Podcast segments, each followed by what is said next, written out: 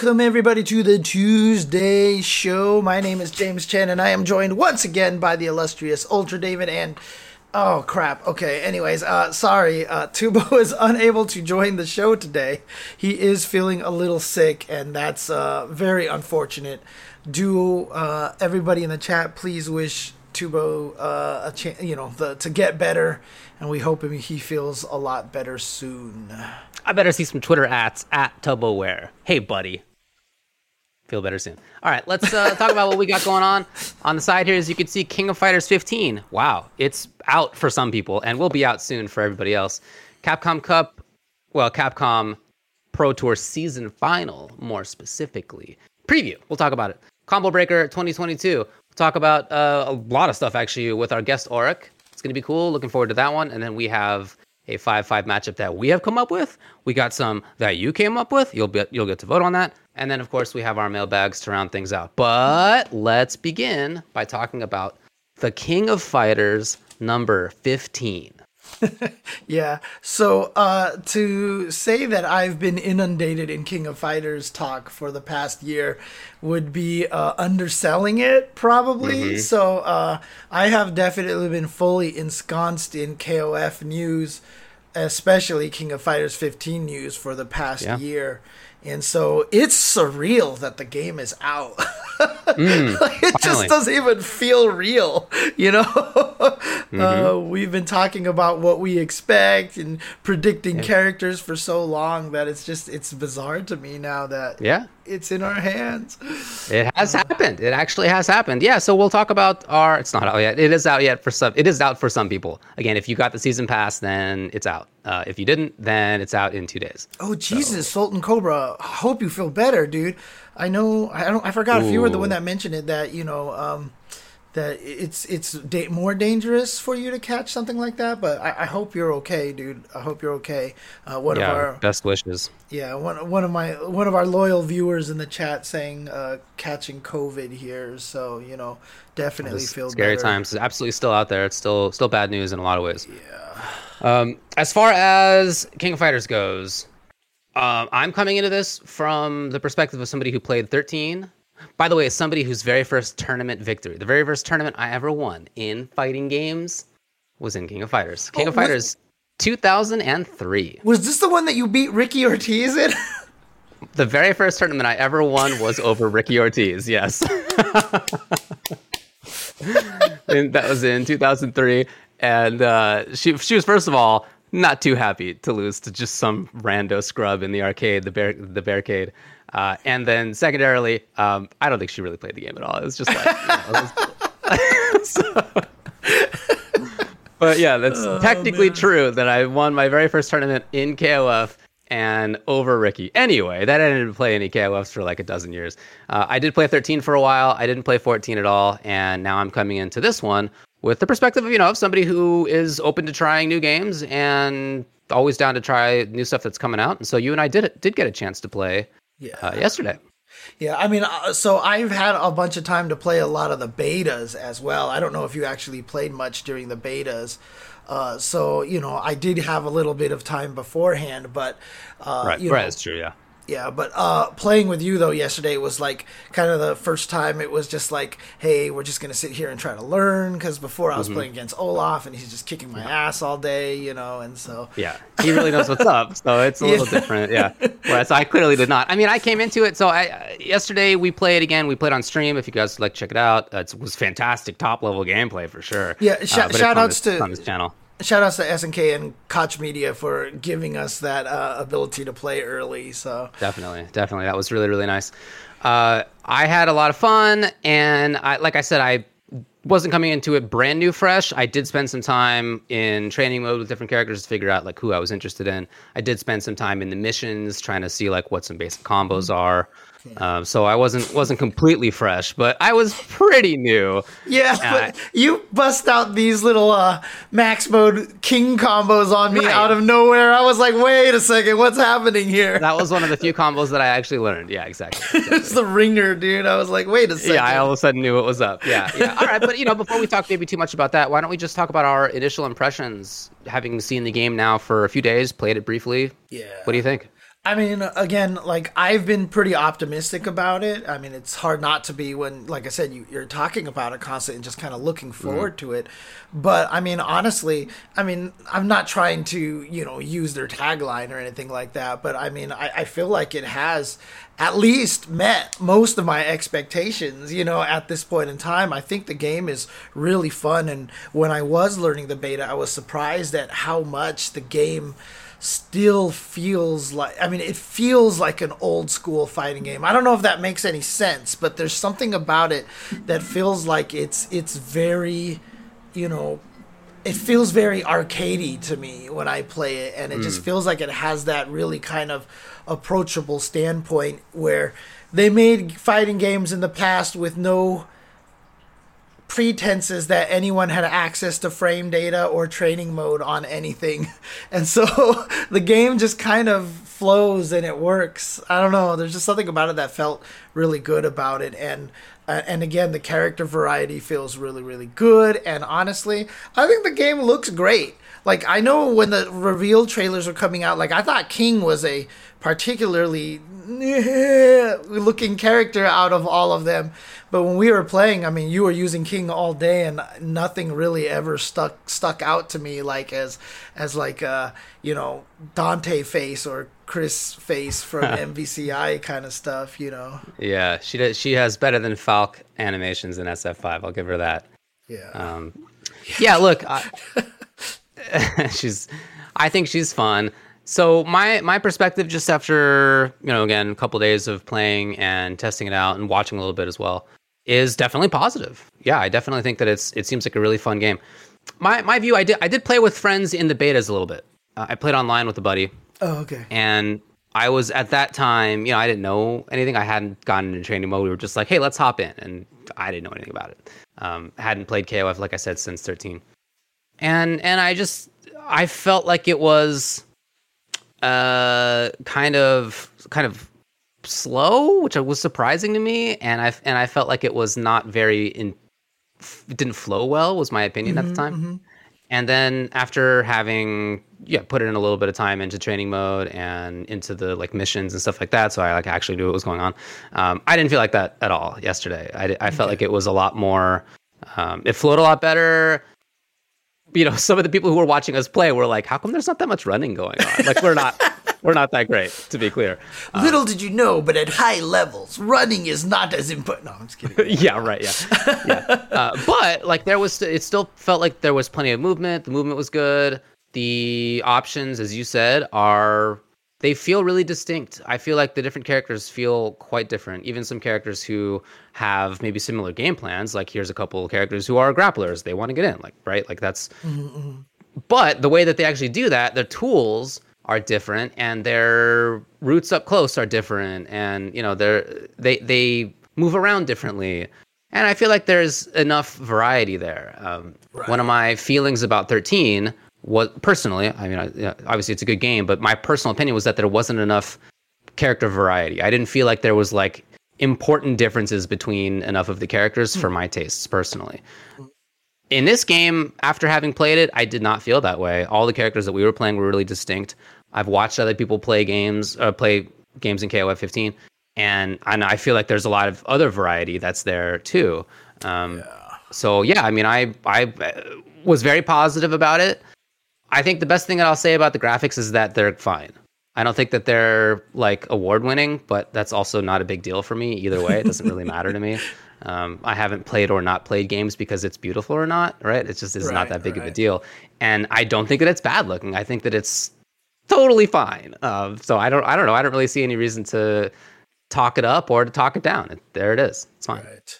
Yeah, and you know, some people in the chat were asking about one player content, and I see 16 bit saying that that doesn't have a lot of great one player content, but look, mm. you're coming from NRS games. All right. There's NRS one player content and yeah. then there's everything else. and yeah, pretty uh, much. Uh, no, I haven't messed with a lot of it and I've definitely seen some really like kind of weird things they've done, like to unlock a lot of the music and everything like that. So King of Fighters has always had secret teams, like weird themed teams, like Team Bear Midriffs that was like Angel, Mary, that- and Benny and Benimaru and stuff like That was that. Was a team? No. In one of the previous games, if you happened to use that, they had a special ending. Right. Yeah. This is what KOF has done. So they they, they like it was like a team hats or something like that. I know. Uh-huh. So remember when I talked about how Kyo, Iori, and Chizuru have never actually been officially a team, but in one game, if you played all three of them, they got a special ending. You know, kind of thing like that. And they have that again, but that's what you have to do to unlock a bunch of the music in the DJ station. And they don't tell you who the Hmm. teams are. They tell you who two of the members are, and the last one's question mark. So you had to figure out who the third one is. Someone already just figured them all out and posted them all out there and everything like that. So it's just in the day of day and age of the internet. Like I just don't feel like that kind of thing is necessary, and it feels like it's kind of a uh, a false way to uh, you know expand on the single player content. But you know the fact that it came out with an arcade mode and has one player. Is already a, a, a step above Yeah, some games other have done worse. other fighting games that have released within the past decade. Yeah, Mm, that is definitely true. anyway, yeah, I, I felt I felt very positively about it. So we we played. Uh, I'll just say which characters I've used. I've played uh, King of Dinosaurs. I feel like is the character that is most obviously going to be on my team long term. Basically, it's Street Fighter 4 Zangief with like a little extra bells and whistles here and there. I feel very homey with with that character. I feel very much at home. And Definitely then- the character. Well, actually, both that and your king were very tough to deal with. So Yeah, I mean, yeah, and and King is a character who I played in 13 and remember a little bit of, mm-hmm. and also just you know her game plan is something that's very intelligible. I think I think that's true for both of those characters. Their game plans are very intelligible and just like oh, you look at them and you're like, oh, here's what you do, Right. and and so for like you know my initial teams, I definitely have those two on there. I also played Maxima. I don't really know what the deal is with that character yet, so uh, he wasn't doing too much on my team. uh, but you know, I don't really have an opinion on whether he's good or bad. I just felt like I didn't know what to do. And I also really like Dolores. I think she seems super sick. Really, really interesting design. Lots of very interesting options. I like that. I really like Whip. I think that I might want to play Whip instead of King because I tend to prefer Dhalsim style zoners instead Hmm. Oh, of projectile style zoners. okay. Uh, sometimes, sometimes games don't have that. Like in NRS games, there's not really like a Dhalsim. So there's, you know, you I zone with projectiles instead. But when there are Dhalsims, I prefer that. And super so I think super I'd like close to to, the her work. ground. No super close to the ground. Kabal fireballs for you. yeah, isn't there gas blast from back in the day? No thanks. Yeah. Wasn't it like in was it in MK9 that you could do it so low that even crouching characters couldn't crouch under it? Nah, you could crouch under, but still, Okay, like you okay. couldn't you couldn't move. You were Right. stuck basically. uh, yeah, and again, again, I don't I don't have an opinion on which characters are good or not. I don't feel like I'm at that skill level to really be able to say. And obviously, it's just so early anyway. Even if you are mm-hmm. skilled, it's just really really early. But yeah, those are the characters that I tried, and I feel like they're all interesting. I liked you. You played a lot of Clark, and Clark seemed pretty sick too. Yeah, and it's funny because you were talking about how the grapplers are very different from each other. Like King of Dinosaurs felt more like the I've got range kind of grappler and I can kind of footsies my way through. That CD was really, really strong. Whereas Clark, Yeah. I had that standing C, but like that was literally the only thing that I had for range. And so it felt like he, yeah, they, they, they felt like they had different game plans f- for being both with grapplers. And I think that's really, really cool. I definitely agree. Yeah, I, I like that a lot. Uh, who else have you messed with? Uh, so in the betas, uh, I messed a lot with Team uh, uh, Sacred Treasures. So I did Iori, Kyo, and Chizuru a lot. Um, uh, Iori, I mean, Iori is Iori, right? Iori's always going to be Iori. I think he's like one character that's never really going to drastically change because he's hmm. kind of like the uh, like he's I mean he him and Robert to me are the Shotos of the game basically. Mm. So if you want to start with the game and you're like I'm gonna pick pro tag be Shoto you know character and you pick Kyo, whoa what a mistake! Like don't pick Kyo.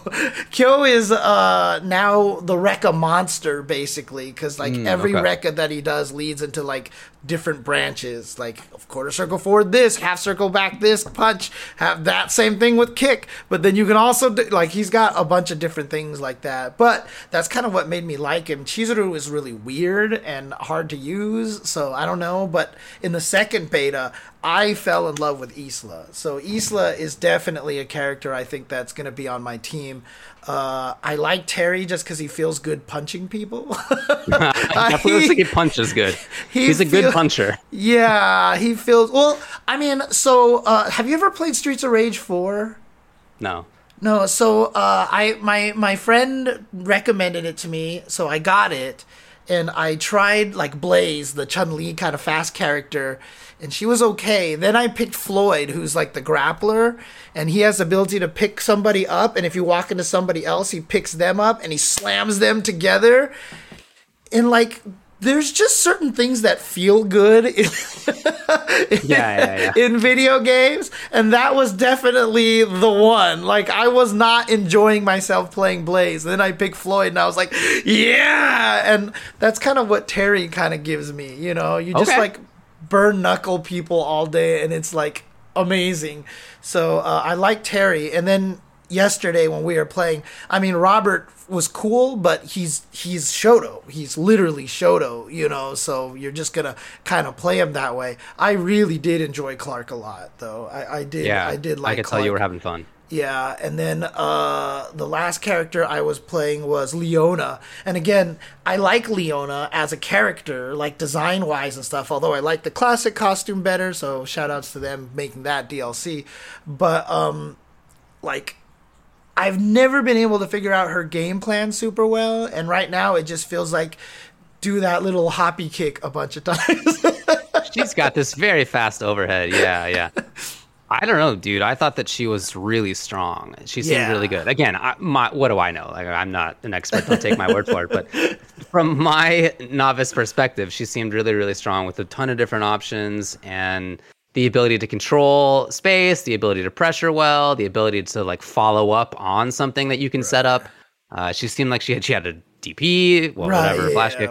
Like she's just got like a lot of good yeah. seeming options in my and view. Changing jump trajectory is always going to be the most powerful tool in a, in a 2D always game good. like that. So the fact that she has that is really valuable. And you know, I, look, people make the joke.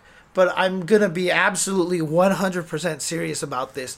It is actually a very smart decision, in my opinion, for SNK to make Terry really fun and really strong mm. to potentially appeal to the Smash players who might be like, hey, let's try this fighting game. I know Terry, so let me try him out. You know, I mean, honestly, I. What's that? Are people really going to do that, do you think?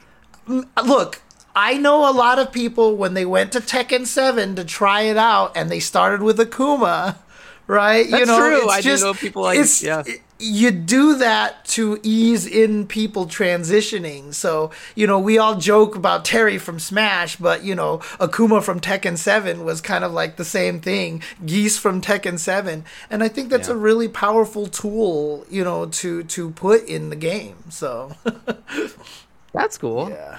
I yeah, I think I think that's okay. People are saying in the chat that they do know folks who are in fact doing that. cool. That's awesome then. There you go. Yeah. Oh man, yeah. yeah I mean, I, again, go go well, no, what Showbiz is saying is no character feels weak from now from the matches that I've watched. Again, this is going to one of the things about KOF, even though it has so many characters and all that, does feel daunting because. I mean, a lot of fighting games you play, and I'm not trying to paint KOF as a simpler game or anything like that, uh, but a lot of fighting games out there, it's got, I mean, it's like Guilty Gear and Tekken, you need like master's degrees to learn the characters and stuff. King of Fighters is very system based. Like uh, Dandy J just released a video recently. Please check that out. Uh, you'll find him on Twitter at dandy underscore J, uh, talking about the KOF zone, which is that box Right. in between the two players at head level, you know, the short hop level, and how almost the entire game is built around that zone, regardless of the character you're using. And it's a great video to kind of get you an understanding what the neutral of KOF is. And yeah, the characters are very varied and different, but a lot of it is going to be played fighting for that space. And it's it, it makes it so that jumping between characters and imagining, oh, I got to learn three characters, it's not as bad. So don't let that intimidate you, in other words. Yeah, I really agree with that. I, I see people in the chat talking about this. I've seen people on Twitter talking about this.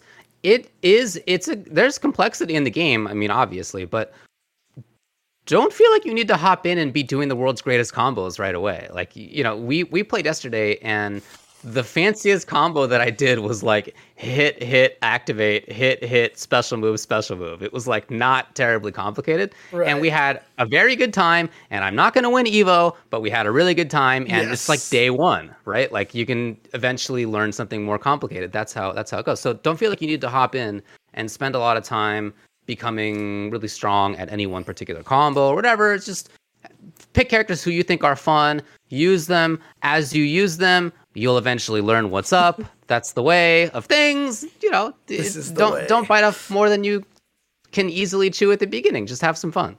Yeah, and again, It's got a lot of fun stuff in it. That's one of the scariest things about KOF. One thirteen legacy meme inertia about the difficulties, mm. you know, content creators trying to do the combos. There's a little bit of inertia of everybody being, oh my god, KOF is so hard. And then KOF has the ability to do some ridiculously long combos. Like you watch Ash combos Yeah. and you're just like, oh my god, what is happening? A lot of those are super optimized situations with five bars, which only the last character can have, you Right. know, etc., etc. And yes, you do have the ability to do stupidly long combos. Are those going to happen in real matches? Most likely not. So don't go into the game thinking that you need to learn these ridiculous combos. You're going to be fine doing special special into super cancel, which can be hard for sure in itself, but you don't need to learn these dumb Vanessa Ash juggle combos in the corner that last for 10,000 years. You know what I mean? Like, If you happen to get matched up against Chris G's Ash anchor, okay, you know maybe it's times are tough, but in general, that's not going to be the case. I just again like like with all new fighting games that come out, don't feel like you need to be the best at execution or at combos right away. Just hop in, start playing, have some fun, and eventually you'll get there. Exactly. If you want to. Exactly. But yeah, overall, just to close out, good game. Good game so far. And uh, from what I've heard so far, some people have had minor issues with netcode, but for the most part, it sounds like the netcode has been behaving very well. And uh, that's a good one. And we may talk more about that if it gets voted on in the 5 5 matchup. So, Whoa. anyways, Whoa. Let's All go right. ahead and move on. What's on deck for Capcom Cup this weekend? Nothing, because there's no Capcom Cup this year. They canceled it. Damn. But wow. wow. there is a Capcom Pro Tour season final. Very different, totally unique, not at all the same thing. Season final. Yeah, it's this weekend. It starts on Thursday, then it's Friday, Saturday, and Sunday. So Thursday is a day that's just going to be uh, a no neutral five versus five exhibition. I don't know exactly what that entails, but I do know that it includes Rob TV and Brian F, who have been doing the no neutral pre-show for CPT all last season, all the season. Um, and so they're going to be there. Obviously, they both also qualified for Capcom Cup this year. Uh, so they're pretty good players. There's also going to be Shine, Chris CCH, Smug, Punk, Idom, NYC Furby, Nephew, and Just a Kid. So there's a bunch of different Nice. players involved and stuff like that. And uh, so that's going to be on Thursday. And then the actual matches, the actual season final matches are on Friday, Saturday, and Sunday. So February 18th, 19th, and 20th uh, this weekend. Guess what, everybody? James and I are going to be doing commentary at the season final. Hey. Did you? Did you? Can, can you? Can you believe it? It's not a Can believe it? Guarantee. it's not a guarantee for either of us actually. guarantee. You, you didn't do it last year, and I didn't do it the year uh, before that. So yep. we're finally both back doing the Capcom Cup We're back. season final. A dinosaur story. I mean, this goes well with the king of dinosaur jokes, right? Yeah, so yeah, yeah. there you go. yeah, so we're there. Huzzah! Uh, look, it, it's not it's not the Capcom Cup. Okay, so although there are all the players who, well, many of the players anyway, who qualified for Capcom Cup, it's not going to be a tournament format on account of it's online. And even if this was the world's greatest online game, you can't have a full tournament across the earth. Like Right. that's just not possible. Sorry, unfortunately. So instead, it's going to be a series of exhibitions, and it's players from same regions who get to play each other. Uh, so there is, you know, it starts out with the South Africans, Billy Date versus Jabium, that kind of stuff, and then it goes all the way until the very end, where it's one of the Japan ones is Kawano versus Daigo, for example. So there's going to be a bunch of different um, player matches. Are there any that you are looking forward to in particular? I mean, it's it, it's it's a bittersweet thing, right? So I mean, one of the greatest things about Capcom Cup is that you want to see everybody fighting everybody, and Hmm. the fact that it's not going to be that is, you know, is I don't want to call it disappointing, but you know, it is kind of sad for Yeah, me. yeah, no, it's. I, I think it's fair to say disappointing. I think that's reasonable. Yeah, uh, and, and in fact, you know, you're probably right because you know what, Capcom would probably be one of the first people to acknowledge that as well, right? Because Yeah. I'm sure everybody's wanted to do uh, this kind of thing. Uh, is there anyone in particular that I'm looking forward to? I mean, it's it's interesting because like for example, North America East, Punk versus Idom, right? Of course, you're excited about that. I mean, I forgot who it was who joked about the North America Midwest. Rob TV and Brian F have to play each other, and they were like, "I just don't want to see Rob TV wash Brian F again," you know. Uh, yeah, But but I mean, like Middle East is Big Bird and Angry Bird. I mean, like right. these two I wouldn't be surprised if they're sick of fighting each other at this point in time. you know what I mean? It's it's just kind of one of those things. To be fair, probably the ones that I'm looking forward to the most are like South Africa, Australia, East Europe slash Russia. You know, because I want to see these guys go up against. I want like the point of Capcom Cup is to give these guys more shine, right? And you know, I know a lot of them are playing earlier on Friday and not on day Yeah. two and day three, which is kind of a shame. I would have liked them to intersperse them between the strong matches a little bit more to give them more shine. But I, I get why you do what you do, right? So I get the programming kind of side of things. Uh, but yeah, I would probably say I'd be looking forward to like the South Africa, the the uh, South America West, the East Europe, Russia. I'm probably looking forward a lot to day one because I want to see these players that we actually don't get to see all the time go up against each other. Yeah, I was actually going to bring that up. I remember watching the South Africa CPT, and I did feel like those the top two players in that felt to me like they were world class players. Uh, I don't know that that's something I could say about every region, to be perfectly honest. But I looked at those guys and I felt like they could be in grand finals of like NA or Europe or whatever, and be uh, you know that wouldn't have surprised me because I felt like the level of play was so high.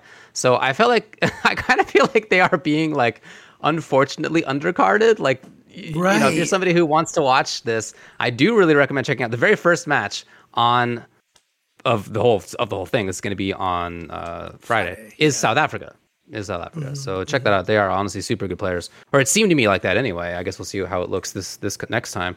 Um, other than that, I think maybe no surprise. The ones that I'm looking forward to are like Punk Idom and Kawano Daigo, which they've saved for the very last. Like that course. is the that is the very last one. Um, other than that, I really like the Four Fills versus Infectious. Uh, I think the Four Fills. This is UK uh, qualified with Falke, and he did it like taking down a bunch of really strong players in doing so. Like it was not like he got lucky in bracket. Like he had to, he took it down basically everybody in the UK FGC. It was an amazing run. so uh, I thought that was really cool. And then Infectious qualified after that, and uh, of course he is super super strong as well. And they both are some of my favorite players to watch. So the fact that it's like a matchup that they are going to get to play against each other is something that I'm really looking forward to. Yeah, yeah. And of course, um, you know, uh, talking about um, this weird countdown clock that showed up on Capcom's Yes. site. Again, look, we don't have any insider information. Yeah, we're not honestly. even we're not even sure when we're. Anyways, yeah. Look, I'm just saying. we, we uh, literally got the schedule today, and that's only it's only like the general schedule of like here's when things begin and end, but like not when any of us individually does anything. So, in conclusion, no, we don't have any inside info. Uh, you know, whatever. It's, that's how that's how events go. It's not like it's that's not a new thing. It's just, that's how it is. Um, no, we don't know what it is. And and honestly, this kind of thing has happened before, where I have been asked, "Do you want to know about the announcement that we are going to make?" That I have I've been asked that in the past, and I say no. I don't want to know. Yeah. Let me let me find out in person. You know, because if I'm if I'm the person who is supposed to react, like huge announcement. I think many of us think this is Street Fighter Six. They're they're, they're going to announce huge announcement. Come back to the desk, and what if I'm just like, oh, okay, like I already know, I already know what Street Fighter. Oh, okay, yeah, interesting. Thumbs up. That's as opposed to me being like, whoa, it's so cool, or like, I definitely don't want to see the trailer. Like, even if I know what it is, I don't want to see what the trailer is because I don't want to be fully inured to it. I want to like react and have a good time. In general, you know, we've talked about this many times. I don't want to know stuff in advance. Um, I get plenty of that in my like actual career, so I, I'm happy being pleasantly Oh, surprised. listen, you. I know so many secrets ahead of time that secrets are starting to become uninteresting to me. Not even starting; they have been uninteresting for a while. at this point. Oh man. No, no, but look, uh, honestly, I mean, what what do you think this countdown is? I mean, the countdown look, ends on Sunday. okay? Dude, So- right? I mean, like, I don't think it's going to take a genius. Now, when Capcom put up the post, a lot of people not involved with the fighting game community are like, oh my God, Devil May Cry, you know, 6 or whatever games that Resident are coming Evil out. news, whatever, right. yeah. You know, and obviously there's a lot of potential for stuff. That it ends on Sunday of the weekend of Capcom Cup. I, I don't know. Like to me, I think it's pretty clear what's Yeah. happening here. You know, with them releasing Luke and being like, Luke is really important to the Street Fighter Six, you know, story or whatever. You know, I, I think that they're planting the seeds, and I think it's all getting ready to go. And I'm excited about it because I just I I really want to know the kind of direction they're taking with Street Fighter Six. Now, even if they do announce it, it'll probably be graphic, graphic, boom, explosion, blah, the end, and that's it. Who knows? Maybe Nakayama and Matsumoto might actually try to give a little bit more details, but you know, if it is a Street Fighter Six announcement, I won't be expecting anything too crazy because I'm sure they just want to whet people's appetites, you know, kind of a thing. So, yeah, I Um, wouldn't expect too much concrete info. I wouldn't expect gameplay footage. dude, what if they actually had at the Capcom Cup and they're like, here's an announcement, trailer, Capcom, and then it's the next Resident Evil. It's like Resident Evil 9. That would be honestly so funny. It would be so funny if that happened again. Like if I'm if I'm the person who's it comes back to afterward, like I'm the commentator or the host or whatever, and it, it comes back to me, I would just be cracking up. I just Dude, would be I would just funny. picture you going, genius, yeah, sure. genius. what a bunch of geniuses. That would be so great. oh, dude, this would actually, oh, oh, if they did this, I would be sad to ruin this, but like, if they did this, this would be the perfect time to make a joke Alex trailer.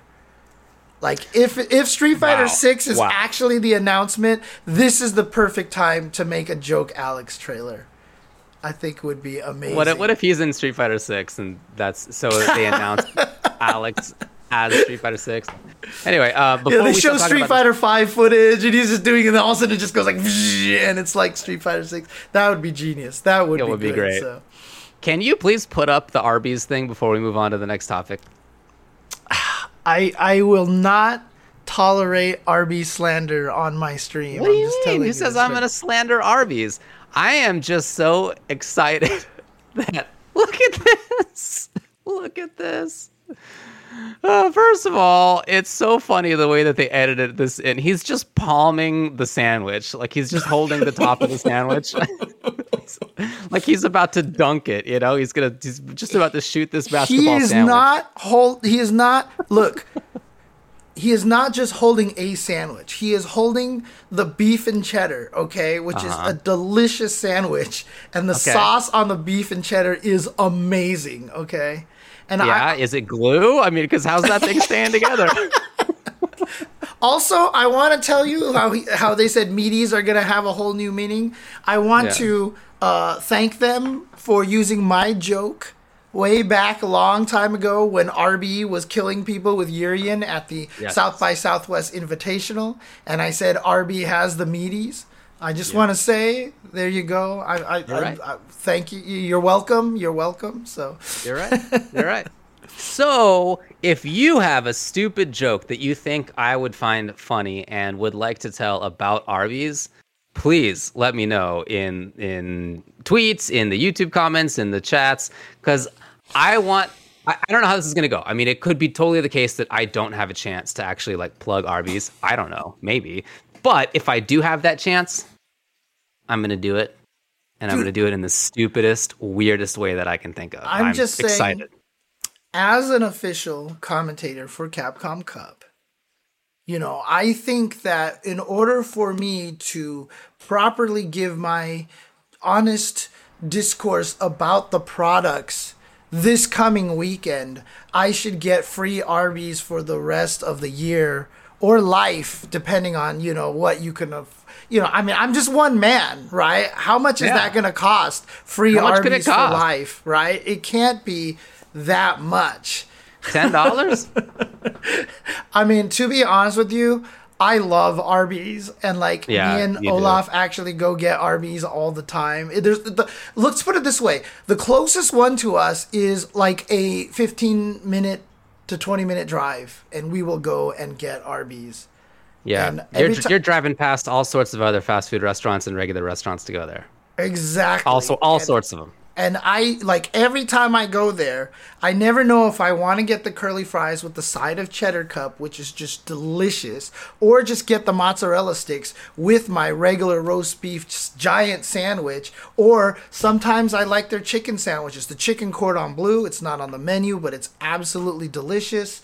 Uh, the regular chicken sandwich is amazing. Like I said, the beef and cheddars is amazing. Regular roast beef is great just because you can put some horsey sauce on there. And actually, if you mix the horsey and the Arby sauce together, it's actually pretty good. Recently, the, I've been requesting the barbecue sauce and the horsey sauce and mixing those together, and it is absolutely delicious. This is not an ad. This is absolutely. this is actual James. Yeah, we've we've even way before this, James and I have talked about how much he likes Arby's. This is yes. like a topic of conversation going back many years. Oh, also, did man. you say that they sell cheese in cups? You can buy a cup of cheese. The cheddar, yes, the cheddar that goes on the beef and cheddar. They will pour in a little cup for you, and then that's when you dip your curly fries into that, and it is absolute just deliciousness. It is. Well, oh, there's sliders. Oh my god! Although they recently discontinued the pizza sliders, which is really disappointing because I was only just recently introduced to them by Mike, uh, by Olaf, and uh, I was like, these are great, and now they're not there anymore. But they still have chicken sliders, roast beef sliders, etc., etc. So. As somebody who doesn't eat meat very often, like I'm not vegetarian, but I don't eat meat very often. I feel like Arby's like one sandwich would be my monthly amount of meat. Like honestly, I mean, about that's why they were called. That's why their slogan was "We've got the meats." At some point in time, right? I mean, they literally had one sandwich one time that was a chicken patty with the roast beef, with ham, yeah. with like all yeah. the stuff on there. They also had a long time ago when I was in high school, and me and my friends will always make the joke. They had a sandwich. I don't even remember what was in it, but it was called the Big Montana. it was the Big Montana, and I still to this day do not remember what was in it. But like, it's beef for sure. Yeah, me and our my friends would. I mean, the same friends that were here last week. We would always joke about giving people the Big Montana. just like it sounded so wrong well, please tell, uh, please say that on commentary. Please talk about giving somebody the big Montana on commentary.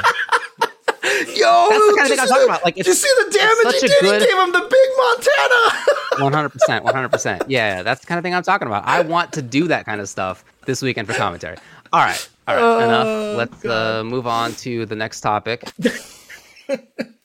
oh god, Arby's. This is so great. We'll be talking about it. it's gonna be fun. So I'm gonna clip that and I'm gonna tag uh, Arby's in there just so they know how dedicated I am. Mm-hmm. So why I deserve the uh, li- free life. I will tweet every time I eat at Arby's if they give me free Arby's for life, dude. Hundred percent. Hundred percent. Influencer. Meanwhile, I'm just gonna be reading off nihilist Arby's tweets while on commentary. That's like. anyway, Oh, okay. Combo Breaker 2022. How about that? It was announced today, this morning. In fact, Combo Breaker 2022. It's back.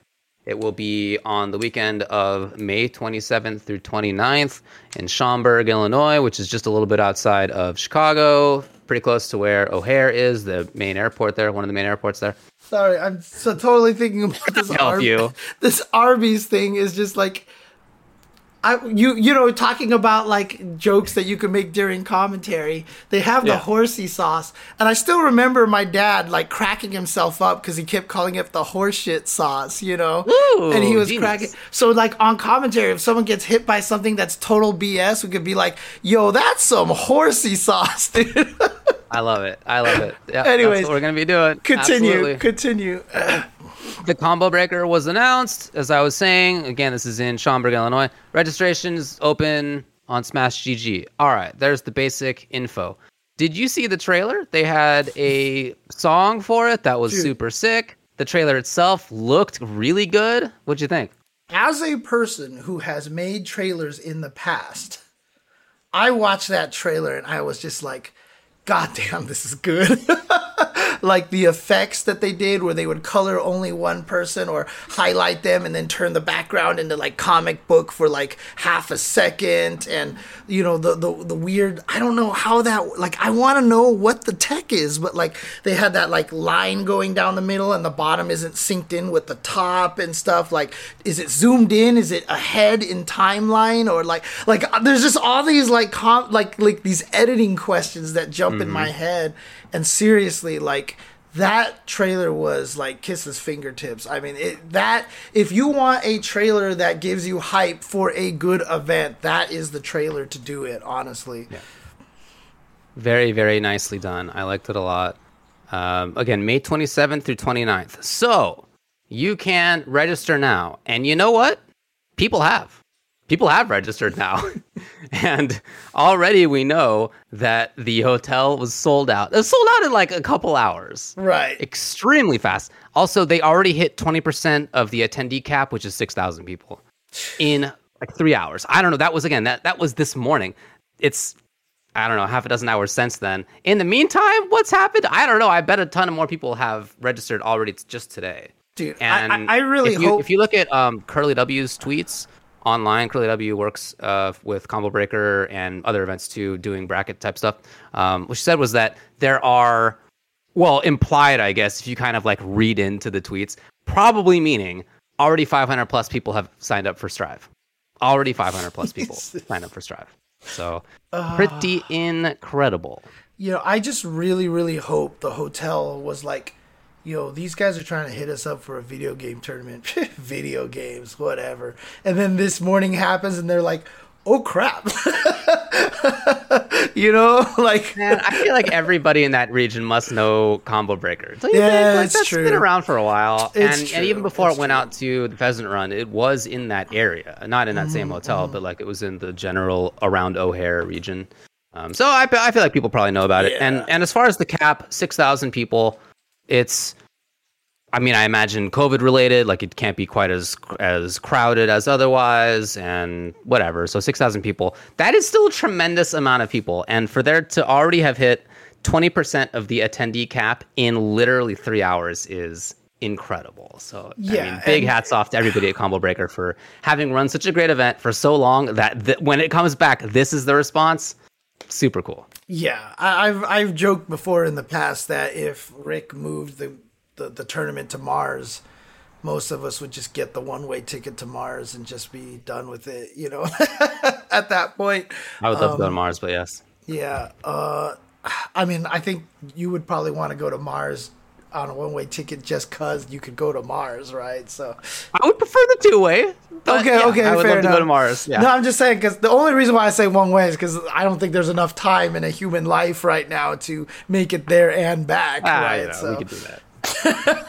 but regardless, um, yeah, look, it's one of the best tournaments, if not the best tournament that you know all everybody who goes to loves enjoys great theming great uh just rick cares again about the the people the community he does really really hard work with people you know it's one of the reasons why i've been so excited about him getting in charge of evo you yeah. know, as long as Rick is involved with it, I have the utmost confidence in the event, right?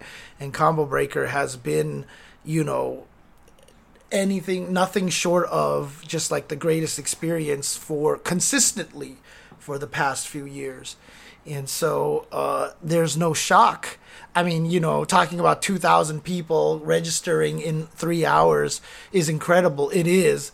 I'm shocked it didn't sell out all 6,000 in like three hours. Like that's the kind of, you know, craziness and, and, and quality you can expect from the event. So, yeah, it will sell out, I'm sure. The, as I said this on Twitter, the limitation for number of attendees at that event is not on the demand side. It's just on the supply side. And you can't have you know an infinitely big event like there's some maximum that you could have and in this time that maximum is probably you know smaller than would be preferable i would imagine um, but that's that's what the limitation is whatever the whatever the uh, attendee cap is if it was 6000 if it was 10000 whatever it would sell out i really i really think that i think that it would it would sell out regardless because it's an event that i'm going to go to for sure I am going to enter. I'm going to play. I hope to commentate as well, but at least I'm going to be there for playing and, and hanging out. And I imagine a ton of other people will. So, uh, yeah. uh, very, very excited for it. Yeah. I mean, I'm hoping, you know, obviously, again, knock on wood, all of us have been doing this for the past two years. Like, if things seem like they're on the, you know, getting better now at this point in time. So, oh gosh, you know, yeah. Corey, I haven't played in a tournament in in years.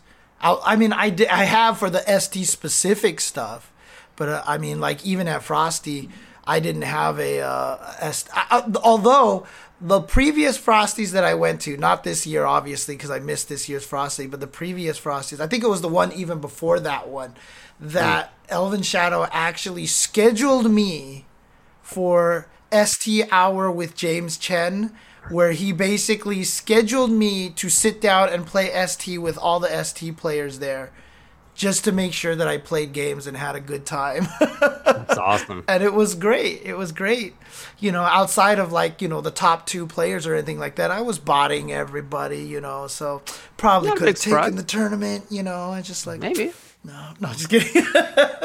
yeah, look, we'll talk about this a little bit. So, as far as COVID restrictions go, they are requiring proof of vaccination and also masking. So there are mm-hmm. restrictions. And that's great. I'm very excited about that. Are they going to be setting up the on site testing as well, like Frosty's? Not that I have read. Okay. No. Okay.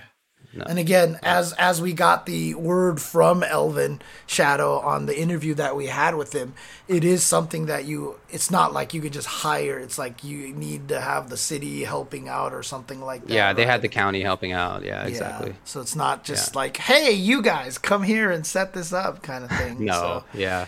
Yeah, but, but look, mean, all, all, all things considered, uh, I'm I'm happy with that. That they're requiring vaccinations. I'm not surprised. That was my expectation, and I'm I'm happy that they are doing that.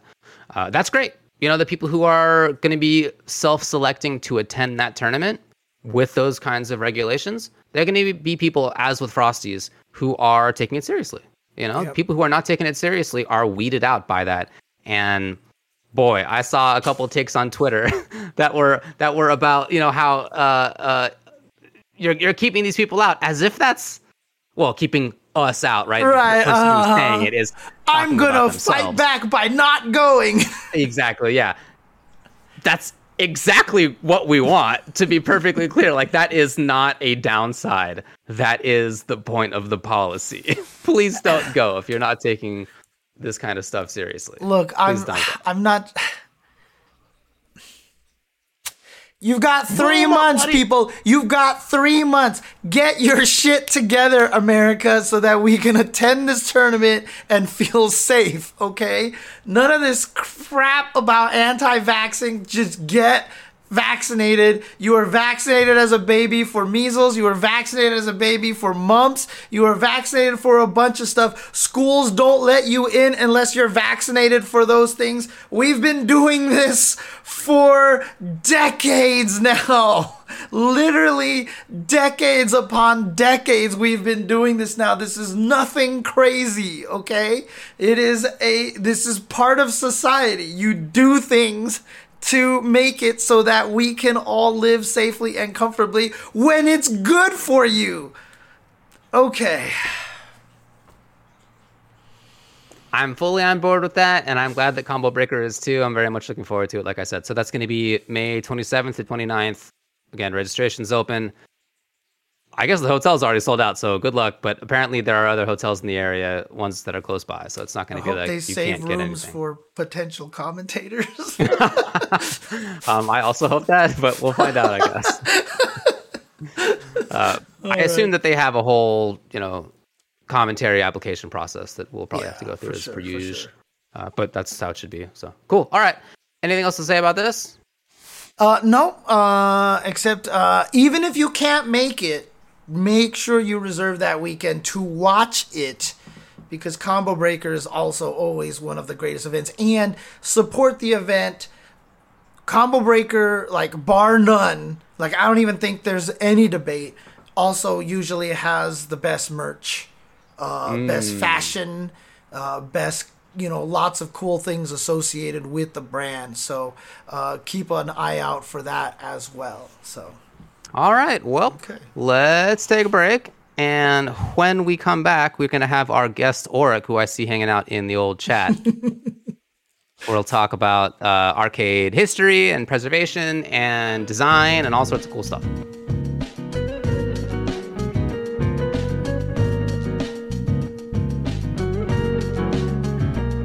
Hello, everybody. Welcome back to the Tuesday show.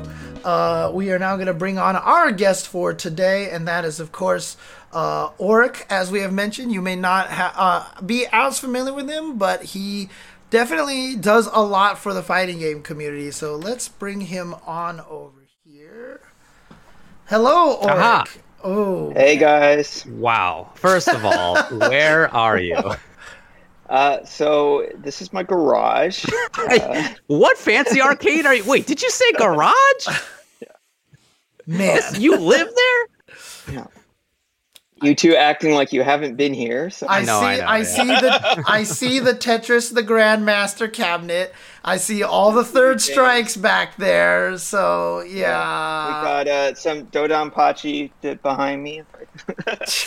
and there's the, the cool. the gutter trash uh, neon sign, the gutter trash Yeah. arcade neon sign. No, this is 100% real, K. John. I have been there. real, yeah. I have seen it. It is a garage, and it is beautiful. Yep, it's true. it's real, and they're fabulous. Spectacular. Uh, yeah, you made that Spectacular. sign. you're right. Super sick. Sorry. Okay. Uh, yeah, I mean, this is I, I'm I'm happy about this because as I think is true as James said that there are probably relatively few people who are familiar with you, but you do do a lot for the FGC and for other stuff as well. Um, so I wanted to bring you on so that we could talk all about that. Uh, For sure. Let's but let's let's start by talking about how you got into the FGC in the first place. So uh, I, I mean, I you know you got 09ers. I'm a I'm a 91er. yeah, okay. I, I I was playing World Warrior. Uh, Mhm. I I actually I probably played one of the first Street Fighter II cabs on the West Coast. Uh, and and I'll tell you just a quick story. We were in Santa Cruz at the the beach boardwalk, and this was '91, and it was for my friend's I think his 14th birthday. I want to say close to this time of year, maybe March. Uh, don't hold me to that. If I if someone looks up the records and decides I'm off by a month.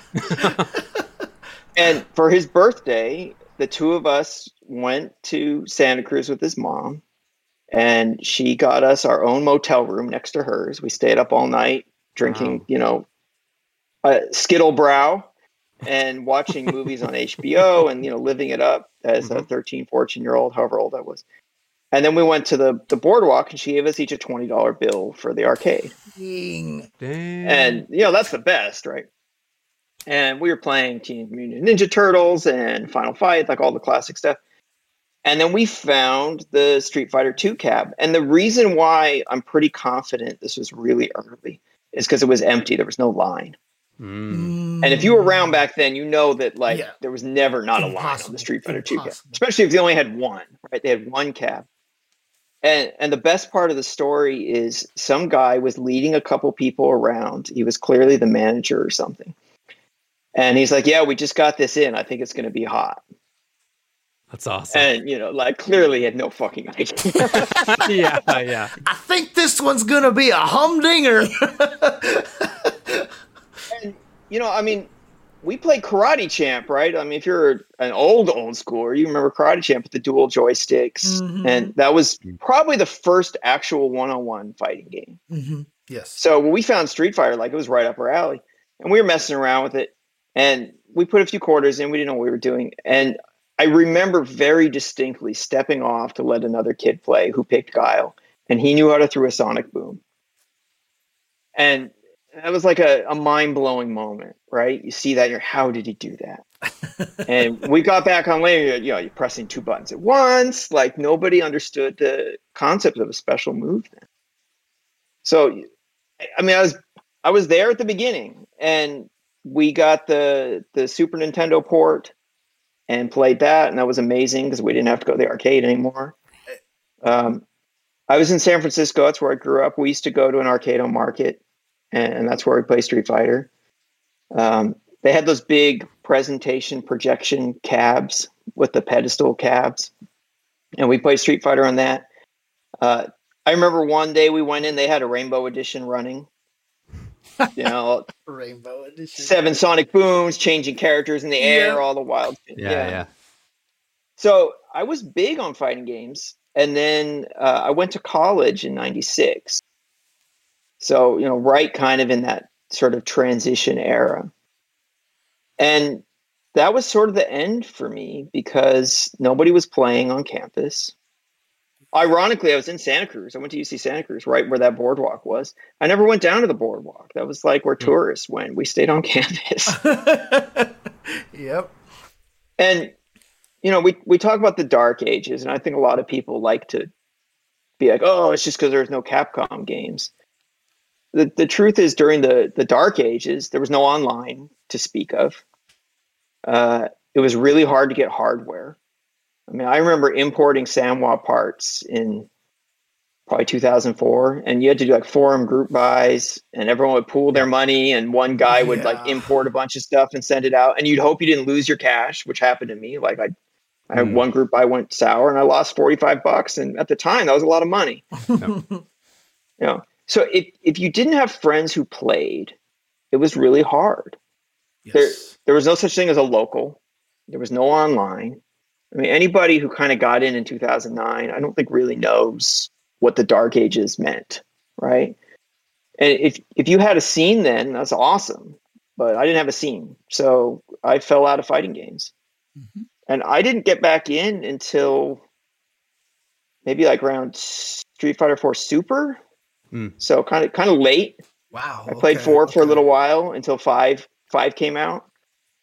Um, so, so, I mean, it was like rediscovering an old love. It was great. Well, I mean, I, I yeah. Here's, here's, a good question. You've got like those are so people don't know. That's two sets of Third Strike head-to-head cabinets back there. Yeah. So you yeah. didn't play Third Strike during the arcade boom time. No. You actually no, no, no. got into it after Street Fighter 4 yeah. brought you back. Yeah, no, I am Dang, not a, okay. a, third strike old school player. In fact, I, I think a lot of people get that mixed up because they see my cabs and they think I'm like some kind of Street Fighter Three god. I'm a scrub. Um, and not not at all. I I I was in Southern California when Family Fun was a thing. In fact, uh, you know, I saw you both at the the Family Fun event. Ralph is a good friend of mine. Ralph and I became good friends through pinball Mm. because prior to all the candy cabs, I was a really big pinball collector. This garage used to have a lot more pinball in it. Mm. Uh, I mean, you guys have been here. You know, I still have some pins, but Yeah. it, it was all pinball. And when I got back into fighting games, I was kind of on the out with pinball for various reasons that are too long of a story to tell here. and yeah, I got sucked back in. And when I was introduced to Third Strike, I got hooked. Um, I let, let let's be clear. I don't practice. I don't lab. Uh, I these days, right now, I, I'm playing once a week when I host the arcade. Yeah. So when people are here, I'm playing Third Strike, and when they're not here, these calves basically stay off. I mean, they're they're here to be shared. I I don't come and turn them on by myself for the most part. Except right Yeah. now for this interview. No, it's, Yeah, it's yeah, It's a killer background. yeah. the green. It's all green screen. Yeah, right. Don't right, don't yeah. even say that because I don't want people to believe it. Okay, I want them to know that that is a real thing back there. So, I mean, Well, this is part of what I I- wanted to, to talk about. Oh, James, you, no, no, no. The, the one thing that I wanted to mention is, you know, like I think people our age are who who, who grew up with the Street Fighter Two era, and you know how you were saying like you could not go to an arcade without a giant line. Like my my college, you know, UCLA, the, the the manager told me the only time they had to do two collections a week to take the quarters out of a machine was during Street Fighter 2's heyday and stuff like I think we're the people that understand why we call it the dark ages because you know what we experienced with Street Fighter 2 was just it's it was transcendent, right? Yeah. I I brought this up the other day. I think I made a tweet about it. And I, I got a bunch of blowback from people who were like, oh, you're just it's just because of Capcom things. You know, anime games are still alive. And I was like, there was no online. And someone's like, Dead or Alive had the best online. And it's like, all right, guys, like I, chill. It- It's not that there weren't fighting games. Of course there were fighting games. And and it's not that people weren't playing Capcom games then. They did Yeah. the accessibility just kind of died when the arcades were gone. We didn't know where to go. I, I, I think people who came in later don't know what it was like then because it just doesn't occur to them. You couldn't get a fight stick, right? Yep. I mean, uh, you know, I mean, shout out to Markman, but like before the Mad Catz revival, it was very difficult to get your hands on a stick. That's Yeah. why two of mine got stolen at tournaments. I mean, Dang. like Yeah, it- literally, yeah. That's you why I started things- building sticks. Yeah, and yes, they existed, and someone's going to bring up, you know, the Green Goblin or whatever. Like they, Right. There were things out there, but they were hard to get. Uh, there weren't a lot of ports that were accessible to play on. I mean, you want to talk about Third Strike? If you had a Dreamcast or the Green Goblin, like great. You also had a really shitty port of Third Strike. There's a reason we don't play Third Strike on Dreamcast. It's, it's a bad version of the game. Um, you know, there's just a lot I think is taken for granted now. I mean, now we have Fightcade. Um, I'm I'm here in Torrance. Practically in my backyard is Arcade Shock. When I need parts, I don't have to do a forum group buy. I drive over and say what's up to Vin and pick up what I need, and I'm back home like half hour later. I, I don't take that for granted because I remember what it was like to scrounge for that stuff. So you know we're we're incredibly blessed now. I mean we're we're in an era now of ridiculous plenty. Yes. I mean, how many fighting games have come out just in the past couple of years? Yep. I mean, this it's the it's the main reason why anytime anyone asks me what's the golden age of fighting games, my answer is always right now.